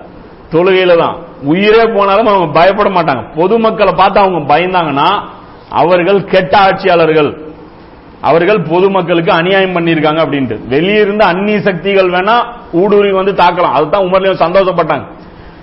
என்னை கொன்னவன் வந்து உள்ள இருக்கிறவன் ஒருத்தன் கொல்லல முஸ்லீம் ஒருத்தன் கொல்லல அந்நிய சக்தி வெளியூர்காரனா வந்து உன்னை கொன்னான் அல்லாவுக்கு எல்லா புகழும். என் மேல அதிருப்தியில கொண்டு இருந்தா அந்த கொலையை ஜாயிஸ்ன்னு நினைச்சாங்க இதுக்கு நான் தகுதியானவனா இருந்திருப்பேன் நான் அல்லாட்ட நரகத்தை வாங்கியிருப்பேன். அப்ப அந்த அளவுக்கு வந்து பொதுமக்களுடைய அந்த சுமையை வந்து உணர்ந்து வந்து அவங்க வச்சிருந்தாங்க. அப்ப இதுல என்ன நடக்குது அப்படின்னு பாத்தீங்கன்னா அவங்க அது செக் பண்றாங்க. மூணு நாள் செக் பண்றாங்க. எந்த ஒரு பிரச்சனையும் நடக்கல. எந்த ஒரு பிரச்சனையும் நடக்கல. அவர் சொல்றாங்க ஆனா யமனுக்கும் நஜ்ரானுக்கும் நடுவில் இருந்து கொண்டு அடாவடித்தனம் செய்து கொண்டிருந்த ஒரு சின்ன குழு மட்டும் இருந்துச்சு. மற்றபடி உள்ளக்குள்ள இந்த சன்னா இந்த ஹெட் குவார்டர்ஸ் எல்லாமே நம்ம கண்ட்ரோல்ல இருந்துச்சு. அப்படின்னு சொல்றாங்க. இப்ப இந்த சம்பவம் வந்து நபிசல்லாஸ்லாம் அவர்கள் மரணிக்கிற அந்த ஒரு நாளுக்கு முன்னாடியே சன்னா யாரை கொண்டுறாங்க அஸ்வதல் அன்சியை வந்து கொண்டுறாங்க யமனில் இந்த ரசூலா வந்து இது முன்னறிவிப்பும் செய்யறாங்க. அப்ப செஞ்சிடறாங்க. செஞ்சதுக்கு அப்புறம் கூட அபூபக்கர் இங்க என்ன நடந்ததுன்னு தெரியாது. பின்னாடி கொஞ்ச நாள் கழிச்சு தான் இந்த நிலவரம் எல்லாமே தெரியுது. ஆனா யமனை பொறுத்த வரைக்கும் அபூபக்கர் கையை விட்டு வெளியே போகல. அது கண்ட்ரோல்லே இருந்துச்சுங்கிறது ஒரு முக்கியமான ஒரு மேட்ரு அந்த யமனை பொறுத்த வரைக்கும் அது டோட்டலா கண்ட்ரோல்ல அபூபக்கர் கண்ட்ரோல்ல இருந்துச்சு. அடுத்தது வந்து என்ன போர் நடக்குதுன்னு பாத்தீங்கன்னா யமாமாவுடைய போர். இது வந்து ரொம்ப ஒரு முக்கியமான ஒரு போர். மிகப்பெரிய தாக்கத்தை ஏற்படுத்தும் அபுபக்கர் சந்திச்ச போர்கள்லயே ரொம்ப பெரிய ஒரு இம்பாக்ட் ஏற்படுத்தின போர் வந்து இது. இந்த போர் பொறுத்த வரைக்கும் இதோடைய பின்னணி என்ன? எதற்காக இந்த போர் நடக்குது அப்படின்னு பாத்தீங்கன்னா இது முஸ்லீம்ல நாலாயிரத்தி ஐநூத்தி எழுபது ஹதீஸ். நபிசுல்லாசலம் அவர்கள்ட்ட வந்து அதாவது அந்த தௌபாவுடைய அந்த அத்தியாயம் வந்துச்சு இல்லையா? நாலு மாசம் டைம் அதுக்குள்ள யார் யாரெல்லாம் வந்து இஸ்லாத்தை கத்துக்கணுமோ எல்லாமே வந்து பார்த்துட்டு போயிருங்கன்ட்டு. அப்போ எல்லாருமே வந்து பார்க்கும்போது எல்லா லெட்டர்ல ரசூல் எல்லா பக்கமும் போட்டாங்க. அப்ப அந்த குழுவினர் பலர் வந்துட்டு போயிட்டு இருப்பாங்க அப்ப அந்த குழுவினர்ல ஒரு குழு வர்றது அது பாத்தீங்கன்னா இவன் யாரு யமாமா யமாமா இது எங்க இருக்குன்னா நஜுது இந்த பிரதேசத்திலிருந்து வரவங்க. இவன் வந்து இந்த பிரதேசம். யாரு அசோதல் அன்சிங்கிறவன் யமனை சார்ந்தவன். இவங்க வந்து நஜுதை சார்ந்த நஜுதுடைய அந்த பகுதியில் இருக்கக்கூடிய. இது வந்து இந்த பகுதியில் இருக்கவங்க இவங்க வந்து யமாமாவை சார்ந்தவங்க. அப்ப இவங்க என்ன பண்றாங்கன்னு பாத்தீங்கன்னா வர்றாங்க. வந்துட்டு நபிசுல்லாஸ்லாம் அவங்ககிட்ட டீல் பேசுறாங்க. இவன் வரும்போதே சொல்லிட்டு தான் வர்றான். யாரு இந்த முசைலமாங்கிறவன் ஒருத்தன். இவன் தான் என்ன பண்றான்? வரும்போது டீல் பேசிட்டு வரான் என்ன சொல்றான்னா ரசூல்லாட்ட வந்து நீங்க இறை தூதர் நான் ஏத்துக்கிறேன். ஆனா உங்களுக்கு பிறகு அதிகாரத்தை எனக்கு அளிப்பதாக வாக்குறுதி கொடுங்க. அப்படி வாக்குறுதி கொடுத்தீங்கன்னா நான் உங்களை பின்பற்றுவேன். அப்படின்னு சொல்லி டீல் டீல் அது சொல்லிட்டு தான் வர்றான். வர உடனே ரசூலா என்ன பண்றாங்க? ஒரு பேரிச்சு மட்டும் குச்சி வச்சிருக்கிறாங்க. குச்சி வச்சுட்டு சொல்றாங்க அல்லாஹ் உன் விஷயத்தில் முடிவு செய்ததை மீறி என்னால் எதையும் செய்ய முடியாது. ஏன்னா இவன் பொய் தூதர்னு இப்பவே டிக்ளேர் பண்ணா இவனை கொல்லலாம். வந்திருக்கான் தூதுக்குழுவினர். சும்மா பேச்சுவார்த்தை தான். இப்ப பேசும்போது கை வைக்க முடியாது இல்ல அதனால ரசூல் என்ன சொல்றாங்க அல்லாஹ் உன் விஷயத்துல சில முடிவு பண்ணியிருக்கான். அதனால நான் ஒன்னும் அதை மீறி உனக்கு பண்ண முடியாது. பின்னாடி நீ தான் பெரிய சைத்தானா மாற போறேன்னு ரசூலாக்கு தெரியும். ஆனா முளையிலே கிள்ளவும் முடியாது. ஏன்னா ஒரு குற்றம் செய்யறதுக்கு முன்னாடி எப்படி தண்டனை கொடுக்கறது? நான் செஞ்சேனாம்மா அப்ப செய்யவருக்கு அதான் சொல்றாங்க. உனக்கு ஒரு சான்ஸா போச்சு. நீ பண்றது பண்ணு அப்படின்னு சொல்லிட்டு சொல்றாங்க. முடிவு செய்ததை மீறி என்னால் செயல்படுத்த செயல்பட முடியாது. நீ மட்டும் எனக்கு கீழ்ப்படிய மறுத்தால். ஆனா ஒரு விஷயம் மட்டும் நல்லா புரிஞ்சுக்கோ. என ஈமான் கொல்லாம நீ போயிட்ட அப்படின்னா அல்லாஹ் உன்னை அழித்து விடுவான். அல்லாஹ் உன்னை நாசமாக்கிடுவான் அப்படின்னு சொல்லி சொல்லிட்டு சொல்றாங்க. எனக்கு கனவுல ஒன்னு காட்டப்பட்டுச்சு. அதே தான் நீ அந்த ஆளா தான் நீ இருப்பேன்னு நான் டவுட் படுறேன் அப்படிங்கிறேன். யாரை பார்த்து? முசைலமாவை பார்த்து சொல்றேன். அப்ப சொல்லிட்டு அந்த ஹதீஸ் அந்த கனவையும் வந்து ரசூல் அந்த சஹாபி வந்து உப்னு வந்து அவங்க அறிவிக்கிறாங்க. என்ன சொல்றாங்க? சா- அப்புறம் பக்கத்துல சாபித் ரலியல்லாஹு இருக்காங்க. சாபித் ரலியல்லாஹு சொல்றாங்க இவர் என்னுடைய பேச்சாளர் இவர் உன்னை பேசுவாரு நான் பேச மாட்டேன் அப்படின்னு ரசூலா போயிடுறாங்க அந்த பேச்சுவார்த்தைக்கே ரசூலா போறல இவர்கிட்ட நீ பேசிக்கோ அப்படின்னு சொல்லி ரசூலா வந்து இடத்த காலிடுறாங்க அந்த கனவு வந்து ஹதீஸ்ல வருது முஸ்லீம்லயே. என்ன கனவு அப்படின்னா ரசூலா தூங்கிட்டு இருக்காங்க. முழிச்சு பாக்குறாங்க கை கையில ரெண்டு தங்க காப்பு வந்து அணிவிக்கப்படுது நபிசுல்லாஸ்லமுக்கு அதை பார்த்துட்டு ரசூலா சொல்றாங்க இந்த தங்க காப்புகள் இரண்டு தங்க காப்புகளை நான் கண்டேன். அவற்றின் நிலை என்னை கவலையில் ஆழ்த்தியது. இது என்னவா இருக்கும்? அப்படின்னு சொல்லி எனக்கு புரிஞ்சிக்க முடியல. இதை பார்த்துட்டு எனக்கு கவலையா இருந்துச்சு அப்படின்னு சொல்லி ரசூலா நினைக்கிறாங்க. அதை அதே கனவில் அதை ஊதி விடும்படி எனக்கு சொல்லப்பட்டது. ஊதுங்க அப்படின்னு சொல்லி எனக்கு கனவுல ஆர்டர் வந்துச்சு. அதை நான் ஊதுனேன். ஊதினேன். உடனே அது பறந்து விட்டது எனவே நான் அவ்விரண்டும் எனக்கு பின் வெளிப்படவிருக்கும் இரண்டு மகா பொய்யர்கள் என்று விளக்கம் கொண்டேன். விளக்கம் கண்டேன். ஒருவன் சனாவாசி அன்சி மற்றொருவன் யமாமாவாசியான முசைலிமா அப்படின்னு சொல்லி நபி ஸல்லல்லாஹு அவர்கள் சொல்றாங்க. இப்ப இந்த இடத்துல அதாவது சொல்றாங்கல்ல முன்னறிவிப்புகள் பொறுத்த வரைக்கும் வார்த்தையை பார்க்கணும். அந்த அந்த வஹாபிசம் உடைய ஒரு ஃபண்டமெண்டல் பேசிக் என்ன அப்படின்னா வார்த்தை இருக்கா? நம்புவேன். வார்த்தை இல்லையா? பார்க்க மாட்டேன். வார்த்தை இருந்தா தான் வார்த்தை இல்லைன்னா நீ இட்டு கட்டுற நீ மாற்று பொருள் கொடுக்குற நீ அப்படி பண்ற நீ இப்படி பண்ற. முன்னறிப்பு பொறுத்த வரைக்கும் மெஜாரிட்டி எப்படி இருக்கும்? கோடு வேர்ட்ல தான் இருக்கும். இங்க சொல்லப்பட்டது என்ன? ரெண்டு தங்க காப்பு. ரெண்டு தங்க காப்பு எப்படி? ரெண்டு பொய் நபி. அல்ல கேட்டா என்ன சொல்றோம் அல்லா எதுக்கு இப்படி எல்லாம் பேசணுங்கிறாங்க எதுக்கு? கோடு வேர்டு சொன்னா அல்ல ஏன் இப்படி எல்லாம் பேசணும்? அப்ப இது ஏன் இப்படி பேசணும்? விளக்கம் சொல்லுங்க தங்க காப்பு அது ஊர் அது தங்க காப்புக்கும் பொய் நபிக்கும் எப்படி லிங்க் நீங்க பண்ணுங்க? தங்க காப்புக்கும் ஏதோ ரசூலா விளங்கி கொண்டேங்கிறாங்க. அப்ப இந்த அளவுக்கு நாமளும் விளங்கணும். சும்மா கிடையாது. அப்ப ரசூலா வந்து இப்ப இதுல இருந்து முன்மாதிரி இது எதுக்கு? இதெல்லாம் முன்மாதிரி. படிப்பினை பெறது இது முன்னறிப்பு தானே. பின்னாடி நடக்கக்கூடிய ஒரு சம்பத்து தானே சொல்றாங்க. ஆனா ரசூலா எப்படி சொல்றாங்க? முன்னாடி வந்து நின்னவன இவன் தான் அதுன்னு சொல்லி எப்படி கரெக்டா ரசூலா சொல்றாங்க. நான் கனவுல ஒருத்தன் பார்த்தேன். அது நீயா தான் இருக்கணுங்கிறாங்க. அது புத்திசாலித்தனம் பாருங்க. நபிமார்கள் வந்து சும்மா கிடையாது. அதே இப்ராஹிம் நபி சொல்லுவாங்க பாருங்க. அவங்க வீட்டுக்கு வருவாங்க. அந்த அந்த புகாரில் கூட சம்பவம் இருக்குல்ல. வீட்டுக்கு வந்து பார்ப்பாங்க. இஸ்மாயில் நபி வந்து வேட்டைக்கு போயிருப்பாரு. மனைவி இருப்பாங்க. என்னம்மா எப்படி சாப்பிட்றீங்கன்னு சொல்லி மனைவி கிட்ட கேட்பாங்க. என்ன சொல்றேன்? எங்க எல்லாம் பசி பட்டினி பஞ்சம் இப்படியே போயிட்டு இருக்குது அப்படின்னு சொல்லி கணவர் மேல இருக்கிற அதிருப்திய மாமனார்கிட்ட சொல்லுவாங்க. ரசூ இவர் வந்து என்ன பண்ணுவாங்க? இப்ராஹிம் நபியை வாசப்படி மாத்தாரு மாத்துங்க அப்படின்னு சொல்லிட்டு போயிருவாங்க. இப்ப இஸ்மாயில் நபி வருவாங்க. வந்ததுக்கு அப்புறம் கேட்பாங்க யாராவது வந்தாங்களா? அப்படின்னு. ஆமா அவங்க இப்ராஹிம் நபி வந்தாங்க அப்படிம்பாங்க. என்ன சொன்னாங்க? வாசப்படி மாத்த சொன்னாங்க. அப்பனா பண்ணி வீட்டுக்கு கிளம்புமா? தலா கூட சொல்லியிருக்காங்க. இதுதான் மேட்ரு இதுதான் ரசூல்லாவுடைய டெக்னிக் இதுதான் நபிமார்களுடைய புத்திசாலித்தனம். சம்பந்தப்பட்ட ஆள்கிட்ட மெசேஜ் பாஸ் பண்ணி சம்பந்தப்பட்ட ஆளுக்கு எதிராக வேலை செய்ய வச்சிட்டாங்களே இதே தான் மேட்ரு இப்போ குரான் மட்டும் டைரக்டா பேசிச்சுன்னு வைங்க. என்ன நடந்திருக்கும்? குரானை அழிக்க பார்த்திருப்பாங்க நிறைய பேர். இஸ்லாத்துடைய எதிரிகள் குரானை அழிக்க பார்த்திருப்பாங்க. அவங்க என்ன நினைக்கிறாங்க? அவங்க குரானை இப்படி இப்படி பாக்குறாங்க இதுல நமக்கு ஆபத்தா எதுவும் இல்லைங்கிறாங்க ஆனா புரிய வேண்டியவனுக்கு புரியும். குரான் என்ன பேசுது? ஹதீஸ் என்ன பேசுது? முன்னறிவிப்பு என்ன பேசுதுங்கிறது. அவன் பார்த்தா என்ன நினைப்பாங்க? இதுல ஒன்னும் நமக்கு பாதகமா இல்லையேங்க. இஸ்ரேல் எங்க தடை இருக்குன்னு குரான்ல இருக்கு. ஆனா புரியவனுக்கு புரியும். இஸ்ரேலு தடை இருக்குன்னு குரான்ல புரியும். யாஜூஜ் மாஜூஜ் வந்ததுக்கு அப்புறம் தான் இஸ்ரேல் ஓபன் ஆகுங்கிறது தெரியும். அடுத்து அடுத்து- அடுத்து என்ன நட- நிகழ்வு நடக்க போகுது? இங்க உட்காந்து மூமின்களால சொல்ல முடியும். மூமீன்கள் உலகத்தில் இருக்கக்கூடிய உட்கார்ந்துட்டு இருக்கிற மூமீன்கள் முன்னறிப்புகளை வச்சு அழகா புரிஞ்சுக்குவாங்க. அடுத்து இஸ்ரேல் சூப்பரா பா- இப்ப எல்லாரும் உலகமே என்ன நினைச்சிட்டு இருக்கு? சைனா சூப்பர் பவர் ஆகுமா? ரஷ்யா சூப்பர் பவர் ஆகுமா? யூரோப்பியன் யூனியன் சூப்பர் பவர் ஆகுமா? இப்ப மூமீன்கள் என்ன சொல்லுவாங்க? இது மூணுமே ஆகாது இஸ்ரேல் ஆகும் இது எந்த பொருளாதார வல்லுநரா ஒத்துக்குவானா? உலக அரசியல வந்து க- கணிச்சிட்டு இருக்கிற எவனாவது இதை ஒத்துக்குவானா? வாய்ப்பே இல்ல. பாசிபிளே இல்ல அப்படிமா. கவனிச்சுட்டே இருங்க. அடுத்த வல்லரசு அமெரிக்காவுக்கு அப்புறம் வேற எதுவுமே கிடையாது இஸ்ரேல் தான். இது குட்டியூண்டு நாடா தான் உங்களுக்கு தெரியும். இது கையில எந்த பவர் இல்லாத மாதிரி இருக்கு மாதிரி தெரியும். இது பிராணியா மாறி வெளிப்படும்ல. அப்போ தெரியும் இது எல்லாமே எப்ப நடக்கும் என்ன நடக்குங்கிறது அப்ப கோடுகோடு பொறுத்த வரைக்கும் நபிசுல்லாஸ்லம் அவர்கள் எப்படி பல இடங்கள்ல வந்து சொல்லியிருக்காங்க. அப்ப அந்த மாதிரி அந்த அவன் என்ன பண்றான்? அப்ப அப்பதான் அவன் என்ன முடிவில் இருக்கான்? ரசூல்லா இருக்கிற வரைக்கும் நம்மளால தலை தூக்க முடியாது.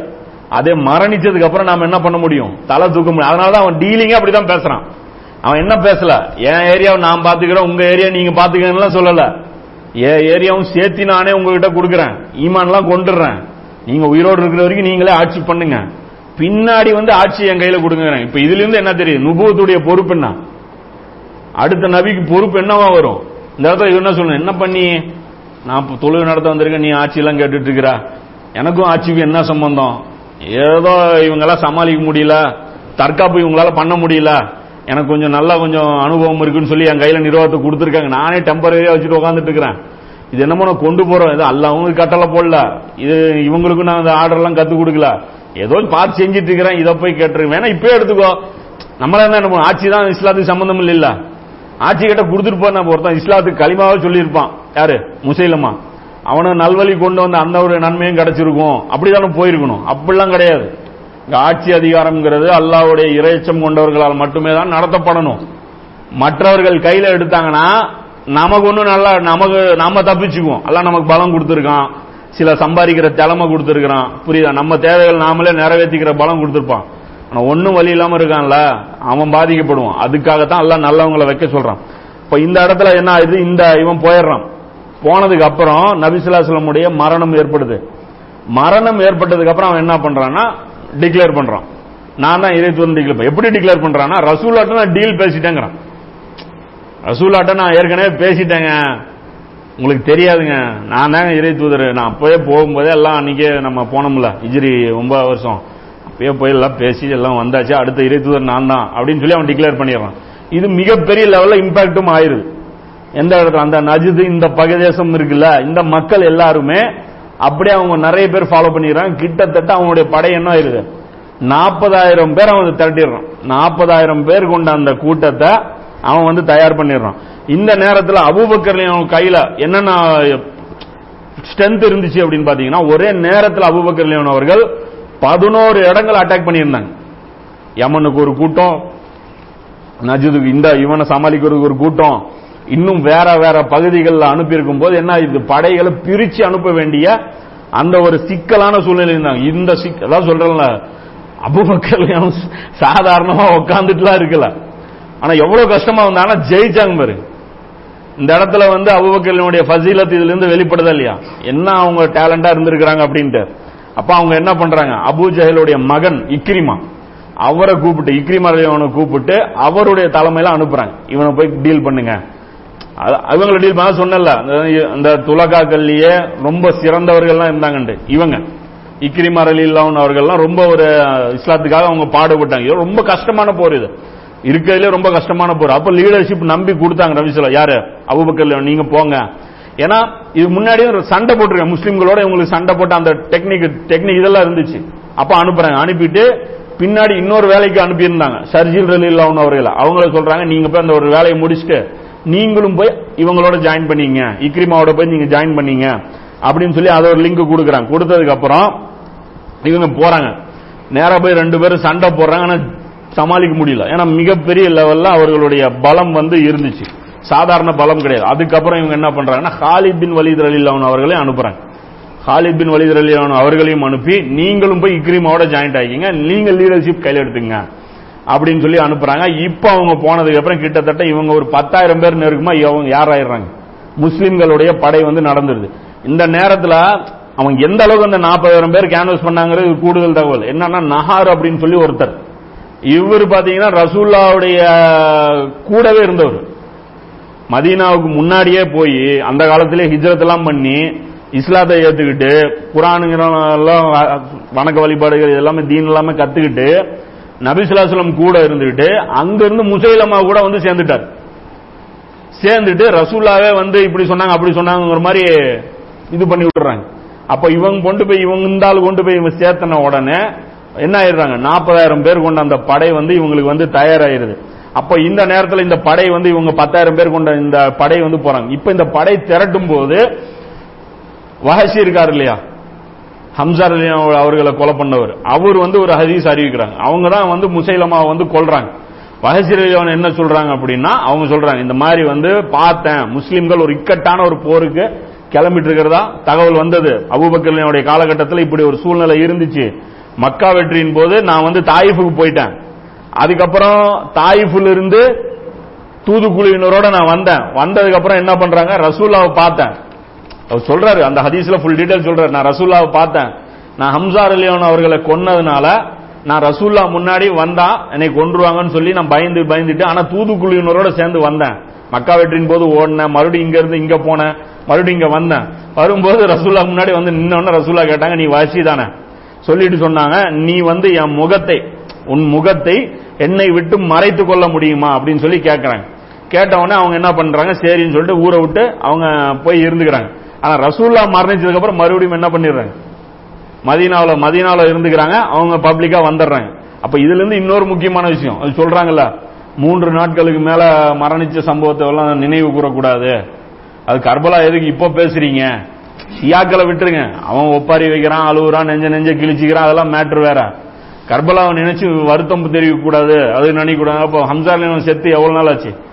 ஹம்சார் அலிவனும் அவங்களுடைய சம்ப ஷஹாதத்து நடந்து ரொம்ப நாள் ஆயிருச்சு. ஆனால் ரசூல்லாவுக்கு அந்த வருத்தம் இருக்கு. ஆனா அல்லாவும் கண்டிக்கல பாருங்க. எப்படி ஒரு மூமினை வந்து மூஞ்சில முழிக்காதுன்னு சொல்லலாம். அல்லாஹ் சொல்லணும்ல. ஒரு மூமின் இஸ்லாத்தை ஏத்திருக்கிறாரு. பிந்தைய முஹாஜிரு. எப்படி? பின்னாடி வந்த அந்த முஹாஜிரு. நீங்க அப்படி அந்தஸ்து இருக்கிற ஒரு ஆளை வந்து நீங்க எப்படி நீங்க இது பண்ணலாம்? அப்படின்னு சொல்லி அல்லாவும் சொல்லலை. அல்லாவுடைய தூதரம் சொன்னாங்க. இப்ப இதுலயே இன்னொரு கவனமா இருக்கணும். ஒரு ரசூலாவுடைய அந்த முகப்பத் பாருங்க. ஃபேமிலி மேல எவ்வளவு வந்திருக்கு? இத்தனைக்கு சித்தப்பா. அப்போ ஹுசேன் அலி அவர்கள் மேல கொன்னவங்க மேல ரசூல்லா எவ்வளவு கோபத்தில் இருப்பாங்க? இன்னைக்கு அவங்கள பத்தி பேசக்கூடாது அவங்களுடைய அந்த விஷயங்கள் வெளிக்கொண்டு வரக்கூடாது? அப்படி இப்படின்னு சொல்றாங்க. ஹுசேன் அலி கொல்லப்படும் போது என்ன சம்பவம் நடந்தது? அதுக்கு ஹதீஸே இருக்கு. ரசூல்லாவே கனவுல வந்து அவங்க வருத்தப்பட்ட சம்பவம் இருக்கு. அப்ப ரசூல்லா எவ்வளவு பாதிக்குது? நாளைக்கு வந்து மறுமையில ஹுசேன் அலி கொன்னவர்களை பத்தி ரசூலா எப்படி பார்ப்பாங்க? அதுதான் ஒரு இமாம் கூட பெரிய ஒரு சுன்னத் ஜமாத்துடைய இமாம் அவர் சொல்லுவார். எனக்கு அல்லாஹ் சொர்க்கத்திலேயே போட்டா கூட நான் வந்து எசீதுடைய அந்த படைகள்ல இருந்திருந்தா நான் மறுமையில ரசூல்லா கிட்ட போய் ஹவுலுல் கௌசர்ல தண்ணி வாங்குறது நான் வெக்கப்படுவேங்கிறேன். வாசி எப்படி ஓடி ஒளிஞ்சாரோ அது மாதிரி நான் வெக்கப்படுவேன். அவர் முன்னாடி போய் நான் நிக்க கூடாது ஏன்னா உங்க பேரர்களை வந்து கொன்ன அந்த படையில அநியாயக்கார அந்த கூட்டத்துல நானும் ஒருத்தரா இருந்தேன் அப்படின்னு சொல்லி எனக்கு எல்லாம் மன்னிச்சே விட்டா கூட எனக்கு அந்த ஒரு வெக்கம் வந்து இருக்கு அப்படின்னு சொல்லி சொல்றாங்க. அப்ப அந்த அடிப்படையில இவங்க என்ன பண்றாங்க? ரசூல்லா கோரிக்கையா வைக்கிறாங்க. இந்த மாதிரி என் மூஞ்சில முழிக்காதீங்கன்ட்டு. இது இவங்களுக்கு ஒரு ரிமார்க்காவே இருக்கு. அப்ப சொல்றாங்க இதுக்கு ஒரு ஈடா ஒரு வேலை நான் ஏதாவது செய்யணும் அப்படின்னு அவங்க ஆசைப்படுறாங்க. அப்ப இந்த முஸ்லிம்கள் இக்கட்டமான ஒரு சூழ்நிலையில் இருக்கும்போது அவங்க முடிவு பண்ணிக்கிறாங்க. முசைலமாவை கொன்னாதான் இந்த மாதிரி நேரத்துல நான் செஞ்ச அந்த பழைய செஞ்ச அந்த பாவத்துக்கு பரிகாரமா அமையும் அப்படின்னு சொல்லிட்டு என்ன பண்றாங்க? இவங்க அந்த போருக்கு போறாங்க. முசைலமாவை வந்து இவர்கள் தான் வந்து அதே ஈட்டியை எரிஞ்சு அம்சார் அலியன் அவர்களை எந்த ஈட்டி எரிஞ்சு கொண்டாங்களோ அதே ஈட்டியை எரிஞ்சு இவங்க வந்து கொள்றாங்க யார? முசைலமாவை கொள்றாங்க இந்த போர் வந்து ஜெயிச்சிடுறாங்க முஸ்லீம்கள். ஆனா மிகப்பெரிய லெவல்ல இழப்பு. கிட்டத்தட்ட குறைஷிகள் வந்து எழுபது பேரும் அன்சாரிகள் எழுபது பேரும் மற்றவர்கள் ஐநூறு பேரும் அப்படிங்கிற மொத்தத்தில் இத்தனை பேர் வந்து முஸ்லீம்கள் வந்து ஷஹீத் ஆகுறாங்க. இதுல யார் யார் பெரிய சஹாபாக்கள் மரணிக்கிறாங்கன்னு பாத்தீங்கன்னா ஜயத் பின் ஹத்தாப் ரலியான் அவர்கள் உமர் லியானுடைய சகோதரர். அவர் வந்து மரணிக்க இவங்க காலம் பூரா கூட இருந்தவங்க. இன்னும் சொல்ல போனா ஆரம்ப கால முஸ்லிம்கள்ல இவர் ஒருத்தர். ஆரம்பத்தில் சும்மா ஒரு பத்து பேர் பஞ்சு அஞ்சு பேர் இருந்தாங்க இல்லையா? அந்த சின்ன கூட்டத்தில் இவங்க இருந்திருக்கிறாங்க. உமர்லியானோ வந்து இஸ்லாத்தை ஏத்துக்கிறதுக்கு ஆறு வருஷத்துக்கு முன்னாடியே ஜயத் ரலீலான் அவர்கள் இஸ்லாத்தை ஏத்துக்கிட்டவங்க. இவங்க இந்த போர்ல மரணிக்கிறாங்க. அதே மாதிரி சாபித் பின் கைஸ் ரலீலான் அவர்கள். அப்புறம் வந்து அபு துஜானா. சிவப்பு தலப்பாக. அவரு அவரு வந்து பு- அந்த பு- போர்ல ரொம்ப இதா செயல்பட்டாங்களா? அந்த வாழ் வாங்கினாங்களா? அவங்க. அப்புறம் வந்து உபாத் பின் பஷீர் ரலீலான் அவர்கள். அப்புறம் வந்து சாலிம் ரலீலான் குரான நாலு பேர்கிட்ட இருந்து கத்துக்குங்க அப்படின்னாங்களா அவரு. இவங்களும் மரணிக்கிறாங்க. இந்த குரான் அறிஞர்ல இவர். இவரும் வந்து மரணிக்கிறாங்க. இந்த பெரிய பெரிய சஹாபாக்கள்ல இவங்க வந்து மரணிக்கிறாங்க. இதை பத்தி வந்து புகாரில் ஹதீஸ் வருது. அன்சாரிகளை விட அரபு குலங்களில் அதிக ஷஹீதுகளை மறுமையில் நான் அறியவில்லை. அன்சாரிகள் தான் ஷஹாதத்துல மிக பெரிய லெவல்ல வந்து கான்ட்ரிபியூஷன் பண்ண. உகதுலயும் எழுபது பேர் அவங்க சொல்றாங்க. உகது போர்லயும் பீரு மவுனா அப்படிங்கிற அந்த போர்லயும் யமாமா போர்களிலும் எழுபது எழுபதாக கொல்லப்பட்டார்கள். இந்த சஹாபாக்கள் அன்சாரிகள் எழுபது எழுபது அவங்க சீக்கிரம் எல்லாம் அவங்களை கைப்பற்றிக்கிட்டான். ஏன்னா கூலி கொடுக்கணும் அவங்களுக்கு. அந்த அளவுக்கு உழைச்சிருக்காங்க அப்படின்னு சொல்லிட்டு அல்லாஹ் அவங்களை என்ன பண்ணிட்டான்? கை எடுத்துக்கிட்டா இது ஒரு மிகப்பெரிய ஒரு அந்தஸ்து அவங்களுக்கு வந்து கிடைச்சிருது. இதுல என்ன பெரிய ஒரு கவலை வந்துருது? அடுத்ததா ஒரு பிரச்சனை அப்படின்னா பெரிய பெரிய சஹாபாக்கள் இப்படி கொல்லப்பட்டுக்கிட்டே இருந்தா குரான் வந்து சேஃப்டி இல்லாம ஆயிரும் அப்படிங்கிற அந்த ஒரு பெரிய ஒரு சவால் வருது. அப்ப இதையும் வந்து யார் பண்றான்? சரி பண்றாங்கன்னா அபூபக்கர் அவர்களே பண்றாங்க. குரானை ஒன்று திரட்டக்கூடிய அந்த வேலையை வந்து நியமிக்கிறாங்க. ஜைத் பின் சாபித் ரலியல்லாஹு அவர்களை கூப்பிட்டு கூப்பிட்டு சொல்றாங்க. யமாமா போரின் போது நிறைய பேர் ஷஹீத் ஆயிட்டாங்க. பக்கத்துல அவர் கூப்பிடும் போது பக்கத்துல உமர்லயும் இருக்காரு. சொல்றாங்க அபூபக்கர் ரலியல்லாஹு இங்க பாருங்க உமர்லயும் வந்தாங்க என்கிட்ட. வந்துட்டு இது மாதிரி ஒரு யோசனை என்கிட்ட சொல்லிக்கிறாங்க. நான் வந்து உங்ககிட்ட அந்த யோசனையை சொல்றேன். சரியா வருதான்னு பாருங்க அப்படின்னு சொல்லிட்டு என்ன யோசனைன்னா உமர்லேயும் சொல்றாங்க இந்த மாதிரி யமாமால பெரிய பெரிய சஹாபாக்கள் கொல்லப்பட்டாங்க. அதையும் குறிப்பா சாலிம் ரிலியான் அவர் குரானுடைய அறிஞர். நாலு பேர் ரசூலா சொன்னாங்க இப்ப மூணு தான் இருக்காங்க. இவரும் கொல்லப்பட்டாரு. அப்ப இத்த மாதிரி கொல்லப்பட்டுட்டே இருக்கும்போது இப்படியே போச்சுன்னா குரான் நம்மளை விட்டு போயிருமோன்னு நாம வந்து அஞ்சு பயப்படுறேன். அதனால நம்ம என்ன பண்ணுவோம் அதை ரிட்டர்ன் ஃபார்மேட்ல கொண்டு வந்துடலாம் அப்படின்னு சொல்லி உமர் லியானும் யோசனை சொல்றாங்க. அபுபக்கர் என்ன சொல்றாங்க? ரசூல்லா செய்யாத ஒரு வேலையை நான் ஏன் செய்யணும்? இப்ப என்னைக்குமே இப்ப இந்த மார்க்கத்துல இன்னைக்கும் வந்து எடுத்தீங்கன்னா அதுதானே வருது. மைக்குன்னு ஒண்ணு வரும்போது புதுசா புதுசா தெரியும் போது தெரியும். அப்புறம் கொஞ்சம் அதோடைய விஷயங்கள்லாம் யோசிச்சு பார்க்கும்போது அதோட நியாயமா என்ன படும்? படும். அந்த இடத்துல நாம என்ன பண்ணிடுறோம்னா எக்ஸ்ட்ரீமா பண்ணிடுறது. நாம ஒரு வாட்டி என்னது ஒரு வாட்டி நம்ம ஒரு முடிவு எடுத்துட்டோம்னா அதுக்கப்புறம் நம்ம எதையுமே அது வாபஸ் வாங்குற அந்த இதே கிடையாது. வாபஸ் வாங்குறது நம்ம அசிங்கமா நினைக்கிறோம். ஏன் அசிங்கமா நினைக்கிறோம்னா ஏற்கனவே எடுத்த முடிவை நம்ம பெருமையா நினைச்சோம். நம்ம பெருமை அடிக்கிறத விட்டுட்டோம்னு வச்சுங்க நமக்கு எந்த பிரச்சனையுமே கிடையாது. நமக்கு ஒரு அந்தஸ்தே இருக்கக்கூடாது. நம்மளை யார் வேணாலும் இழிவுபடுத்திட்டோம் நம்மளை யார் வேணாலும் டேமேஜ் பண்ணட்டும். நம்ம ஒரு மேட்டராகவே எடுத்துக்கூடாது இப்ப இந்த இடத்துல ஃபர்ஸ்ட் எடுத்தோம்னா அபுபக்கர் என்ன சொல்றாங்க? கருத்து வேணாங்கிற நாமளா இருந்தா என்ன பண்ணுவோம்? வீம்பு பிடிப்போம். ஒரு கருத்து நம்ம சொன்னாதான் அதை எப்படியாவது அதை நியாயப்படுத்தி அதை முட்டு கொடுத்து இப்படியாவது பண்ண பார்ப்போம். ஒரு வாட்டி பேசிட்டோம் மறுபடியும் வந்து மாத்திக்கிட்டோம்னா அப்ப ரசூலா நம்மளை புகழ்ந்ததுல ஒரு மீனிங் எல்லாம் போயிடும் எந்த அளவுக்கு நம்மள இது சொல்லுங்க அபுபக்கர் ஒரு பாதையில போனா மத்தவங்க எல்லாம் ஒரு பாதையில போனா நம்ம தான் பெரிய இதுன்னு சொல்லியாச்சு. இப்போ நாம மறுபடியும் நாம நம்ம பாதையை விட்டுட்டு இவங்க பாதையில போனா? இவங்களுக்கு அதெல்லாம் மேட்டரே கிடையாது. இவங்க என்ன பார்ப்பாங்க? இவங்க சிந்தனை எல்லாம் என்னன்னா தீனை எப்படி மேலோங்க வைக்கிறது இஸ்லாத்துக்கு எப்படி சேவை செய்யறது அல்லாஹ் இடத்துல எப்படி நல்ல மதிப்பு வாங்குறது இதுதான். அப்ப இந்த இடத்துல ஃபர்ஸ்ட் சொல்றாங்க அதுக்கப்புறம் உமர்ல திரும்ப திரும்ப சொல்றாங்க. இல்ல அபூபக்கர் அவர்களே நீங்க சொல்றது சரி. ஆனாலும் இதுல நன்மை இருக்கு. அப்ப இந்த அடிப்படையில் நாம செயல்படுவோம் அப்படிங்கிறாங்க. அப்போ அபுபக்கர் என்ன ஆயிடுறாங்க? கன்வின்ஸ் ஆயிடுறாங்க. அப்ப சயித் சயித் பின் சாபித் ரலியல்லாஹு சொல்லும் போது இவங்க கன்வின்ஸ் ஆகல. இவங்க அதே பேச்சு சொல்றாங்க. அது எப்படி ரசூலா செய்யாத வேலையை நாம செய்யறது அப்படின்ட்டு. இப்ப மறுபடியும் அவங்க சொல்றாங்க இல்ல உமர் லியோனு சொல்லும் போது எனக்கு இப்படிதான் தோணுச்சு. ஆனா இவர் என்ன சொன்னது நியாயமா படுது. நீங்களும் யோசிச்சு பாருங்கன்னு திரும்ப திரும்ப இதுல இருந்து பாருங்க ஒரே விஷயம் திரும்ப திரும்ப வலியுறுத்திட்டே இருக்காங்க. ஒரு வாட்டி சொல்லிட்டேன் விட்டுட்டு போனா சரி இது அப்படியே விடவும் இல்ல மறுபடியும் மறுபடியும் அவங்க சொல்லிட்டே இருக்கிறாங்க. சொன்னதுக்கு அப்புறம் அவங்க ஒரு கட்டத்துல என்ன பண்றாங்க? கன்வின்ஸ் ஆயிடுறாங்க. ஆமா நினைச்சு பாக்குறாங்க கால்குலேட் பண்ணி பாக்குறாங்க. முதல்ல எடுத்தோடனே பயம் வருது. அதுக்கப்புறம் ஆழமா சிந்திச்சு பாக்குறாங்க. அதுக்கப்புறம் அந்த வேலையை நினைச்சுக்கிறாங்க. ஆனா அந்த வேலையை நினைச்சு பயப்படுறாங்க.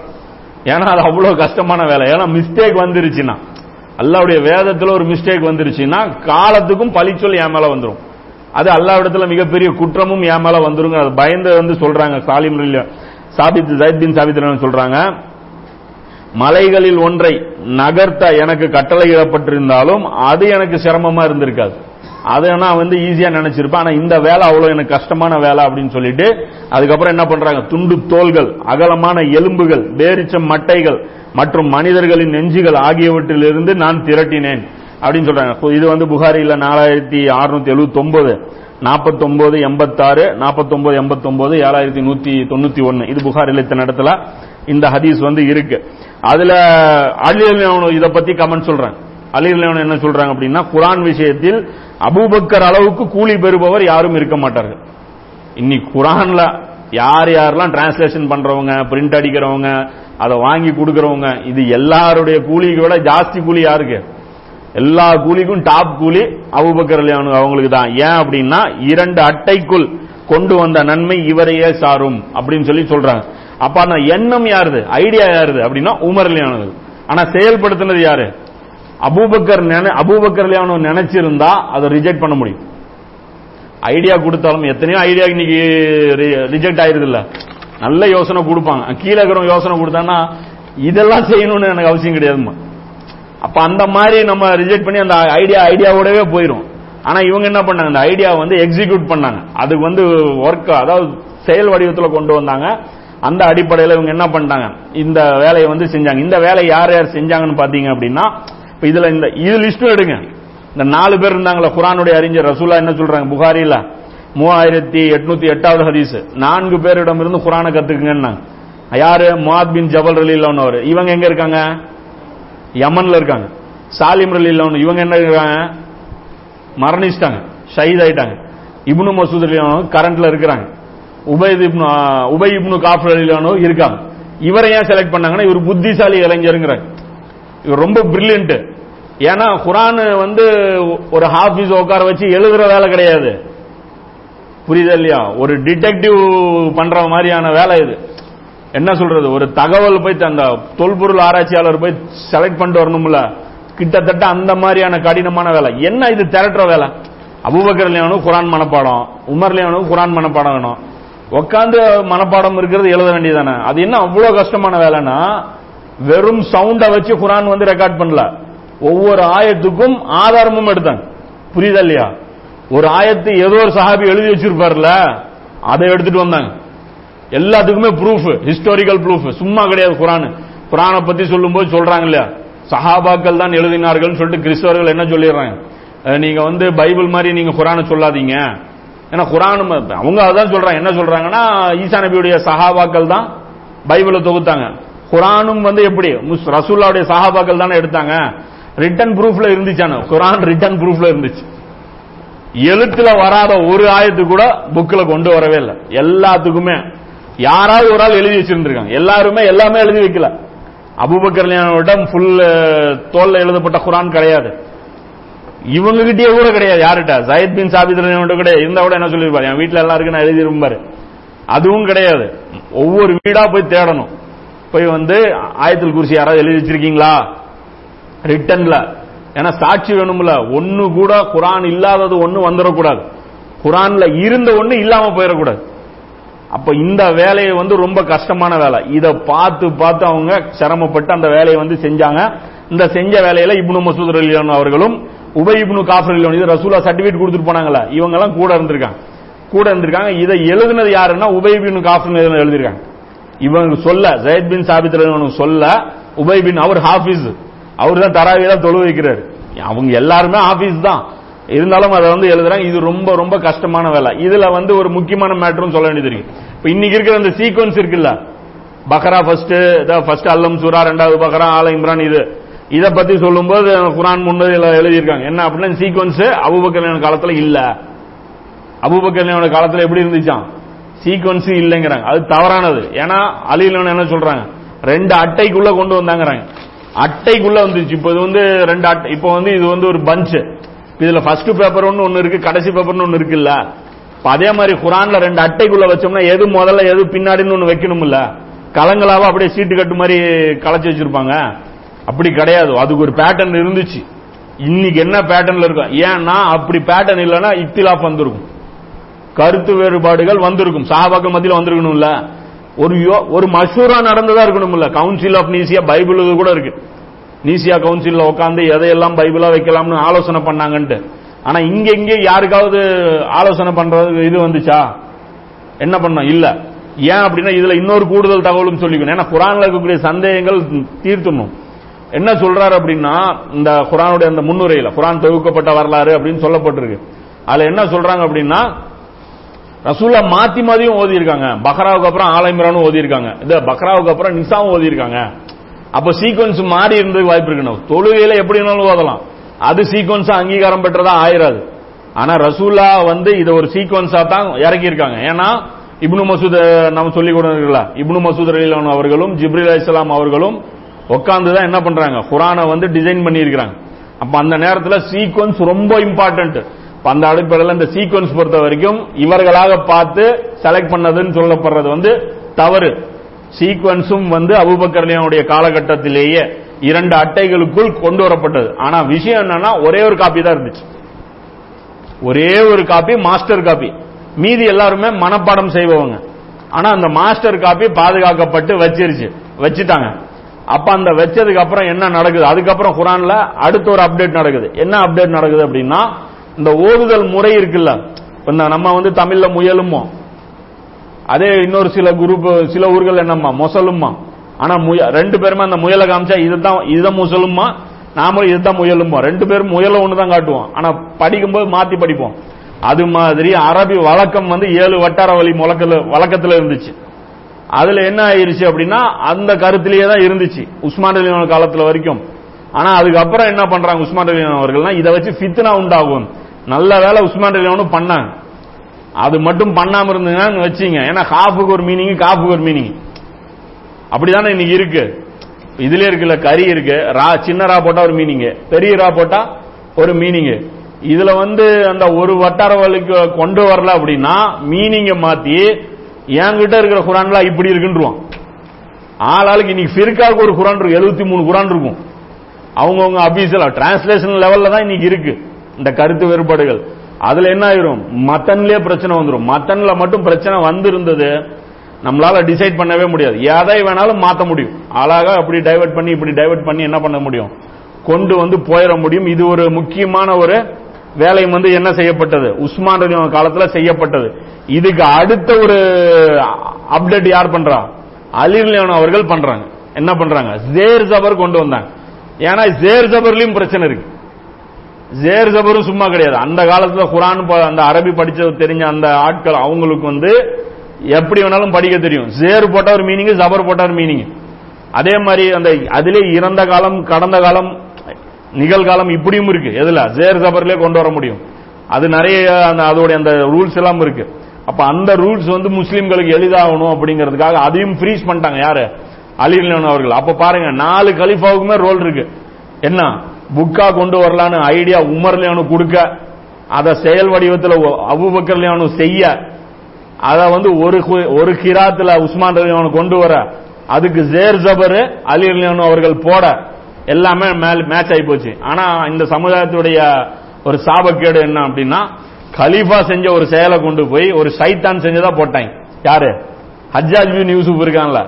அவன் வந்து என்ன பண்ணானா? குரானுக்கு வந்து சேர் ஜபர் அவன் தான் கொண்டு வந்தானா. அதாவது என்ன சொல்றேன்னா இந்த பனுமையாக்கள் வந்து எவ்வளவு அநியாயம் பண்ணாங்க. ஏதோ ஒரு நல்ல எண்ணம் அவங்க மேல விழுவணுங்கிறத இப்படியா போறது. அலில் ஞானு செஞ்சதா பையக்கிம் இதுல வந்து வந்துருச்சு. எதுல இந்த குர்துபி இமாம் வந்து கொண்டு வந்துட்டாங்க. அவங்களுடைய அந்த பதிவுல இந்த வரலாற்று குறிப்பா அவங்க கொண்டு வர்றாங்க. அலில் அலியான் அவர்கள் தான் கொண்டு வந்தாங்க. யாரை நியமிச்சாங்க முதல்னு சொல்லிட்டாங்க. அது எதுக்காக நியமிச்சாங்கன்னு சொல்றாங்க. பாரசீகம்லாம் வந்து போயிட்டோம்.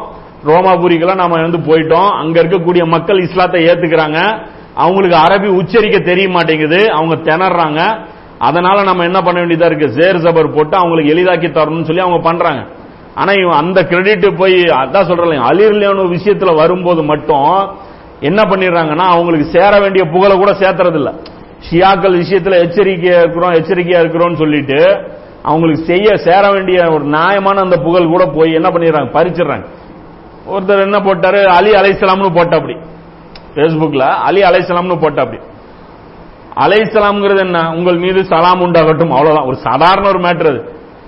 மரியம் அலைசலாம் பத்தி என்ன சொல்றோம்? அலைசலாம்ங்கிறோம் நபிமார்களுக்கு மட்டுமா அது பயன்படுத்துறோம்? இல்ல. நிறைய நல்லடியார்களுக்கும் என்ன பண்றோம்? அலைசலாம்ங்கிறது பயன்படுத்துறோம். அதே புகாரி இமாம் என்ன பண்றாரு? ஹசன் அலியான் ஹுசைன் அலியான் அவர்களை போட்டு அலைசலாம் பயன்படுத்துறாங்க. நிறைய முன் சென்ற ஆலிம்களும் என்ன பண்ணி நிறைய மற்ற சாபாக்களுக்கும் அலைசலாம் பயன்படுத்தப்படுது. அலி அவர்களுக்கும் பயன்படுத்தப்படுது. பயன்படுத்தப்பட்ட உடனே கண்டிக்கிறாங்க. கீழே வந்து கண்டிக்கிறாங்க. என்ன சொல்றாங்க? நான் சொன்னேன்ல. அலியனோட புகழ்ந்தா இவங்களால சகிச்சுக்க முடியாது அப்படின்ட்டு. அப்படி யார் நாங்க நடந்துக்கிறோங்கிறாங்க. ஆனா காமிச்சா அப்பட்டமா காமிக்கிறாங்க. அலி ஏன் நீங்க அலிய மட்டும் அலைசலம் போறீங்க? அங்க குறிப்பிட்டது அலியில சம்பந்தப்பட்ட ஒரு செய்தி. அந்த இடத்துல யார் இருக்காங்களோ அவங்கள தான் சொல்ல முடியும். சரி அலிய மட்டும் அதே அபுபக்கர்லியானு போட்டு அலைசலாம்னு போட்டா அந்த இடத்துல இப்ப இவங்க சொல்லுவாங்களா? ஏன் அபுபக்கருக்கு மட்டும் அலைசலாம் போட்டீர்கள்னு சொல்லுவாங்களா? சொல்ல மாட்டாங்க. அப்ப இந்த ஃபேமிலி மேல இயல்பாவே உங்களுக்கு அறியாமலே உங்களுக்கு உணராமலேயே ஒரு வெறுப்பு ஊட்டப்பட்டு விட்டது. இது மிகப்பெரிய பாலிடிக்ஸ் சும்மா கிடையாது. ஷியா சுன்னி கான்ஃபிளிக்ட் சும்மா கிடையாது. இந்த முப்பது நாற்பது வருடங்களாக அமெரிக்காவுக்கு பொன்முட்டை போடுற வார்த்தை எது? ஷியா சுன்னி பிரச்சனை. இன்னும் நடக்கும் பாருங்க. இன்னும் இந்த இஸ்ரேல் பிரச்சனை வந்ததுக்கு அப்புறம் ஷியா சுன்னி பிரச்சனை தான் ஊதி பெருசாக்க முடியும். இது அவங்க பொன்முட்டை போடுற மாத்து மாதிரி இவங்க யூஸ் பண்றாங்க. இதுக்கு பின்னாடி இருக்கிற சூழ்ச்சிகளை புரிஞ்சுக்கங்க. யாருக்கு பெனிஃபிட் போகுது? அல்லா ஷியாக்களுக்கு நரகம்னு முடிவு பண்ணிட்டா நம்மலாம் சேர்ந்து சொர்க்கம் வாங்கி கொடுத்துட முடியுமா? அல்லாஹ் ஷியாக்களுக்கு சொர்க்கம்னு முடிவு பண்ணிட்டா நாமெல்லாம் சேர்ந்து நரகம் வாங்கி கொடுத்துட முடியுமா? அது நடக்க வேண்டியது நடந்துருங்க சும்மா அவங்கள அடையாளப்படுத்துறோம் அடையாளப்படுத்துறோம் அடையாளப்படுத்துறோம். அடையாளப்படுத்துறது தான் வேலை. நம்ம வேலை என்னங்கிறது வேலையே கிடையாது. இவங்களுக்கு வேலை என்ன அப்படின்னா ஷியாவை காஃபிர்னு சொல்லு. ஷியாவை வழிகட்டவனு சொல்லு. இது சொன்னா என்ன நடந்துரும்? எவன் வழிகட்டவன்னா அது அப்புறம் பாத்துக்கலாம். நம்ம நம்ம கவலை நம்மளை பத்தி கவலையே கிடையாது. இவன் எங்க இப்ப ஏதாவது என்னன்னா பக்கத்து பெஞ்சு பாஸ் ஆஃப் ஃபெயிலாங்கிறது நமக்கு கவலையா. இங்க கொஸ்டின் பேப்பர் வந்துச்சு டைம் ஓடிட்டு இருக்குது. பேனாவே எடுத்துட்டு வரல. என்னத்தை எழுத போறோம்? ஒரு ஒண்ணும் கிடையாது. படிச்சுட்டும் வரல. என்ன சப்ஜெக்ட்னு தெரியல. என்ன அதெல்லாம் பிரச்சனை கிடையாது. இவன் தேர மாட்டான் இவன் ஃபெயில் இவனுக்கு லைஃபே கிடையாது. இவனுக்கு ஃபியூச்சரே கிடையாது. அவன் எங்க போயிட்டு போறான். அது நமக்கு பிரச்சனை கிடையாது. அப்ப அந்த இடத்துல பொறுத்த வரைக்கும் புரிஞ்சுக்கணும். அப்போ ஷியா சுன்னிங்கிற இந்த பிரச்சனைக்கு ஏன் அப்போ ஷியா ஏன் வக்காலத்து வாங்குறாங்க? வக்காலத்து அவங்க நல்லவங்க அப்படிங்கிறதுக்காக கிடையாது. இதுக்கு பின்னாடி மிகப்பெரிய ஒரு சூழ்ச்சி இருக்கு. தயவு செஞ்சு அதை புரிஞ்சுங்க. மிகப்பெரிய ஒரு உயிர் பலி கொடுத்தாச்சு. இன்னைக்கு ஈராக்ல வந்து அமெரிக்கா உட்கார்ந்துட்டு இருக்கு. ஷியா சுன்னி பிரச்சனை இல்லைன்னா உட்கார முடியாது தெரியுமா? சிரியால அமெரிக்கா உட்கார்ந்துட்டு இருக்கு. ஷியா சுன்னி பிரச்சனை இல்லைன்னா உட்கார முடியாது தெரியுமா? யமன்ல அத்தனை குழந்தைகள் பசியில பாதிக்கப்பட்டு இருக்காங்க. ஷியா சுன்னி பிரச்சனை இல்லைன்னா உட்கார முடியாது. அது இக்திலாஃப். அது வெட்டுற அளவுக்கு கொல்ற அளவுக்கு மேட்டர் கிடையாது. காலாங்காலமா ஷியாக்கள் இருந்தாங்க. காலங்காலமா இந்த நம்ம இன்னைக்கு பண்ணிட்டு இருக்கிற இந்த நாற்பது வருஷமா பண்ணிருக்கோம்ல இந்த அக்கப்போர் எங்கேயுமே நடக்கல. அப்ப அந்த அதனாலதான் என்ன சொல்றோம்? இது பிரச்சனை தான் ஷியா கொள்கை வழிகேடு தான் அவர்கள் சகாபாக்களை திட்டுவது அநியாயம் தான் ஆனா அதை நாம மக்கள் மத்தியில பெரிய லெவல்ல பூஸ்ட் பண்ணி அதுவே பேசிட்டு இருந்தது கூடாது. அதுல நம்மளுடைய அந்த மெயின் இலக்கை விட்டு அது இது பண்ணிடுவோம். அவர்களுக்கு நம்ம அட்வைஸ் பண்ணுவோம். அவர்களுடைய தவறுகளை எடுத்து சுட்டி காட்டுவோம் அதை விட்டுட்டு அவங்களை லேபிள் ஒட்டுற வேலையிலேயே குறியா இருக்கிறது. இது மோத்தசிலா சிந்தனை அது இந்த அது பார்த்தீங்கனாலே தாவாவன்னு எடுத்தீங்கனாலே நீ ஆன்லைன்ல போப்பாரு உங்களிடம் குவாரிஜிகளுடைய சிந்தனை இருக்கு. உங்களுடைய மோத்தசிலாக்களுடைய சிந்தனை இருக்கு. உங்களிடம் ஜபரியாக்களுடைய சிந்தனை இருக்கு. சொன்னா டைரக்டா விஷயம் கூட சொல்ல மாட்டாங்க. இல்லைங்க இந்த விஷயத்துல நீங்க தவறா பேசுறீங்கன்னு கூட சொல்ல மாட்டான் நீங்க இந்த இதுவாமே நீங்க அதுவாமே நீங்க இப்படியாமே இப்படியே தான் நமக்குன்ட்டு இல்ல. ஒரு குரூப் இன்னொரு குரூப்பை பார்த்துட்டு இவர்கள் இப்படிப்பட்டவர்கள். இந்த குரூப்பையே லேபிளிசம் இந்த லேபிள் ஒட்டுற வேலையில இருக்கோம் பாருங்க. இந்த வேலை வந்து இந்த சமுதாயத்துக்கு பிடிச்ச நாசக்கேடு. இதை மாத்தணுங்கிறதுக்காகத்தான் நம்ம என்ன சொல்றோம்? நம்ம வரலாறுகளை ஸ்டடி பண்ணணும். அப்ப அதெல்லாமே ஸ்டடி பண்ணி அது கரெக்டான ஒரு சமுதாயத்தை கொண்டு வரணும் பேலன்ஸ் பண்ணணும். வழிகேடு தனி. அதை பின்பற்றக்கூடாது. அதே சமயம் அது எதிரிகளுடைய சூழ்ச்சிக்கு பயன்படுத்தாம அதையும் தடுக்கணும். ஷியா வழிகேடுங்கிறது உணர்றது எந்த அளவுக்கு முக்கியமோ இதை வச்சு எதிரிகள் என்ன சாதிக்கிறாங்கிறது நமக்கு அவ்வளவு முக்கியம். இதன் மூலமாக என்ன சாதிச்சு என்ன சாதிச்சிட்டாங்க எந்த அளவுக்கு இஸ்லாமிய நாடுகளை வந்து இவங்க துண்டாடி இருக்காங்க கைப்பற்றி இருக்காங்க அப்படிங்கிற அந்த விஷயம்லாம் பார்த்து புரிஞ்சுக்கணும்.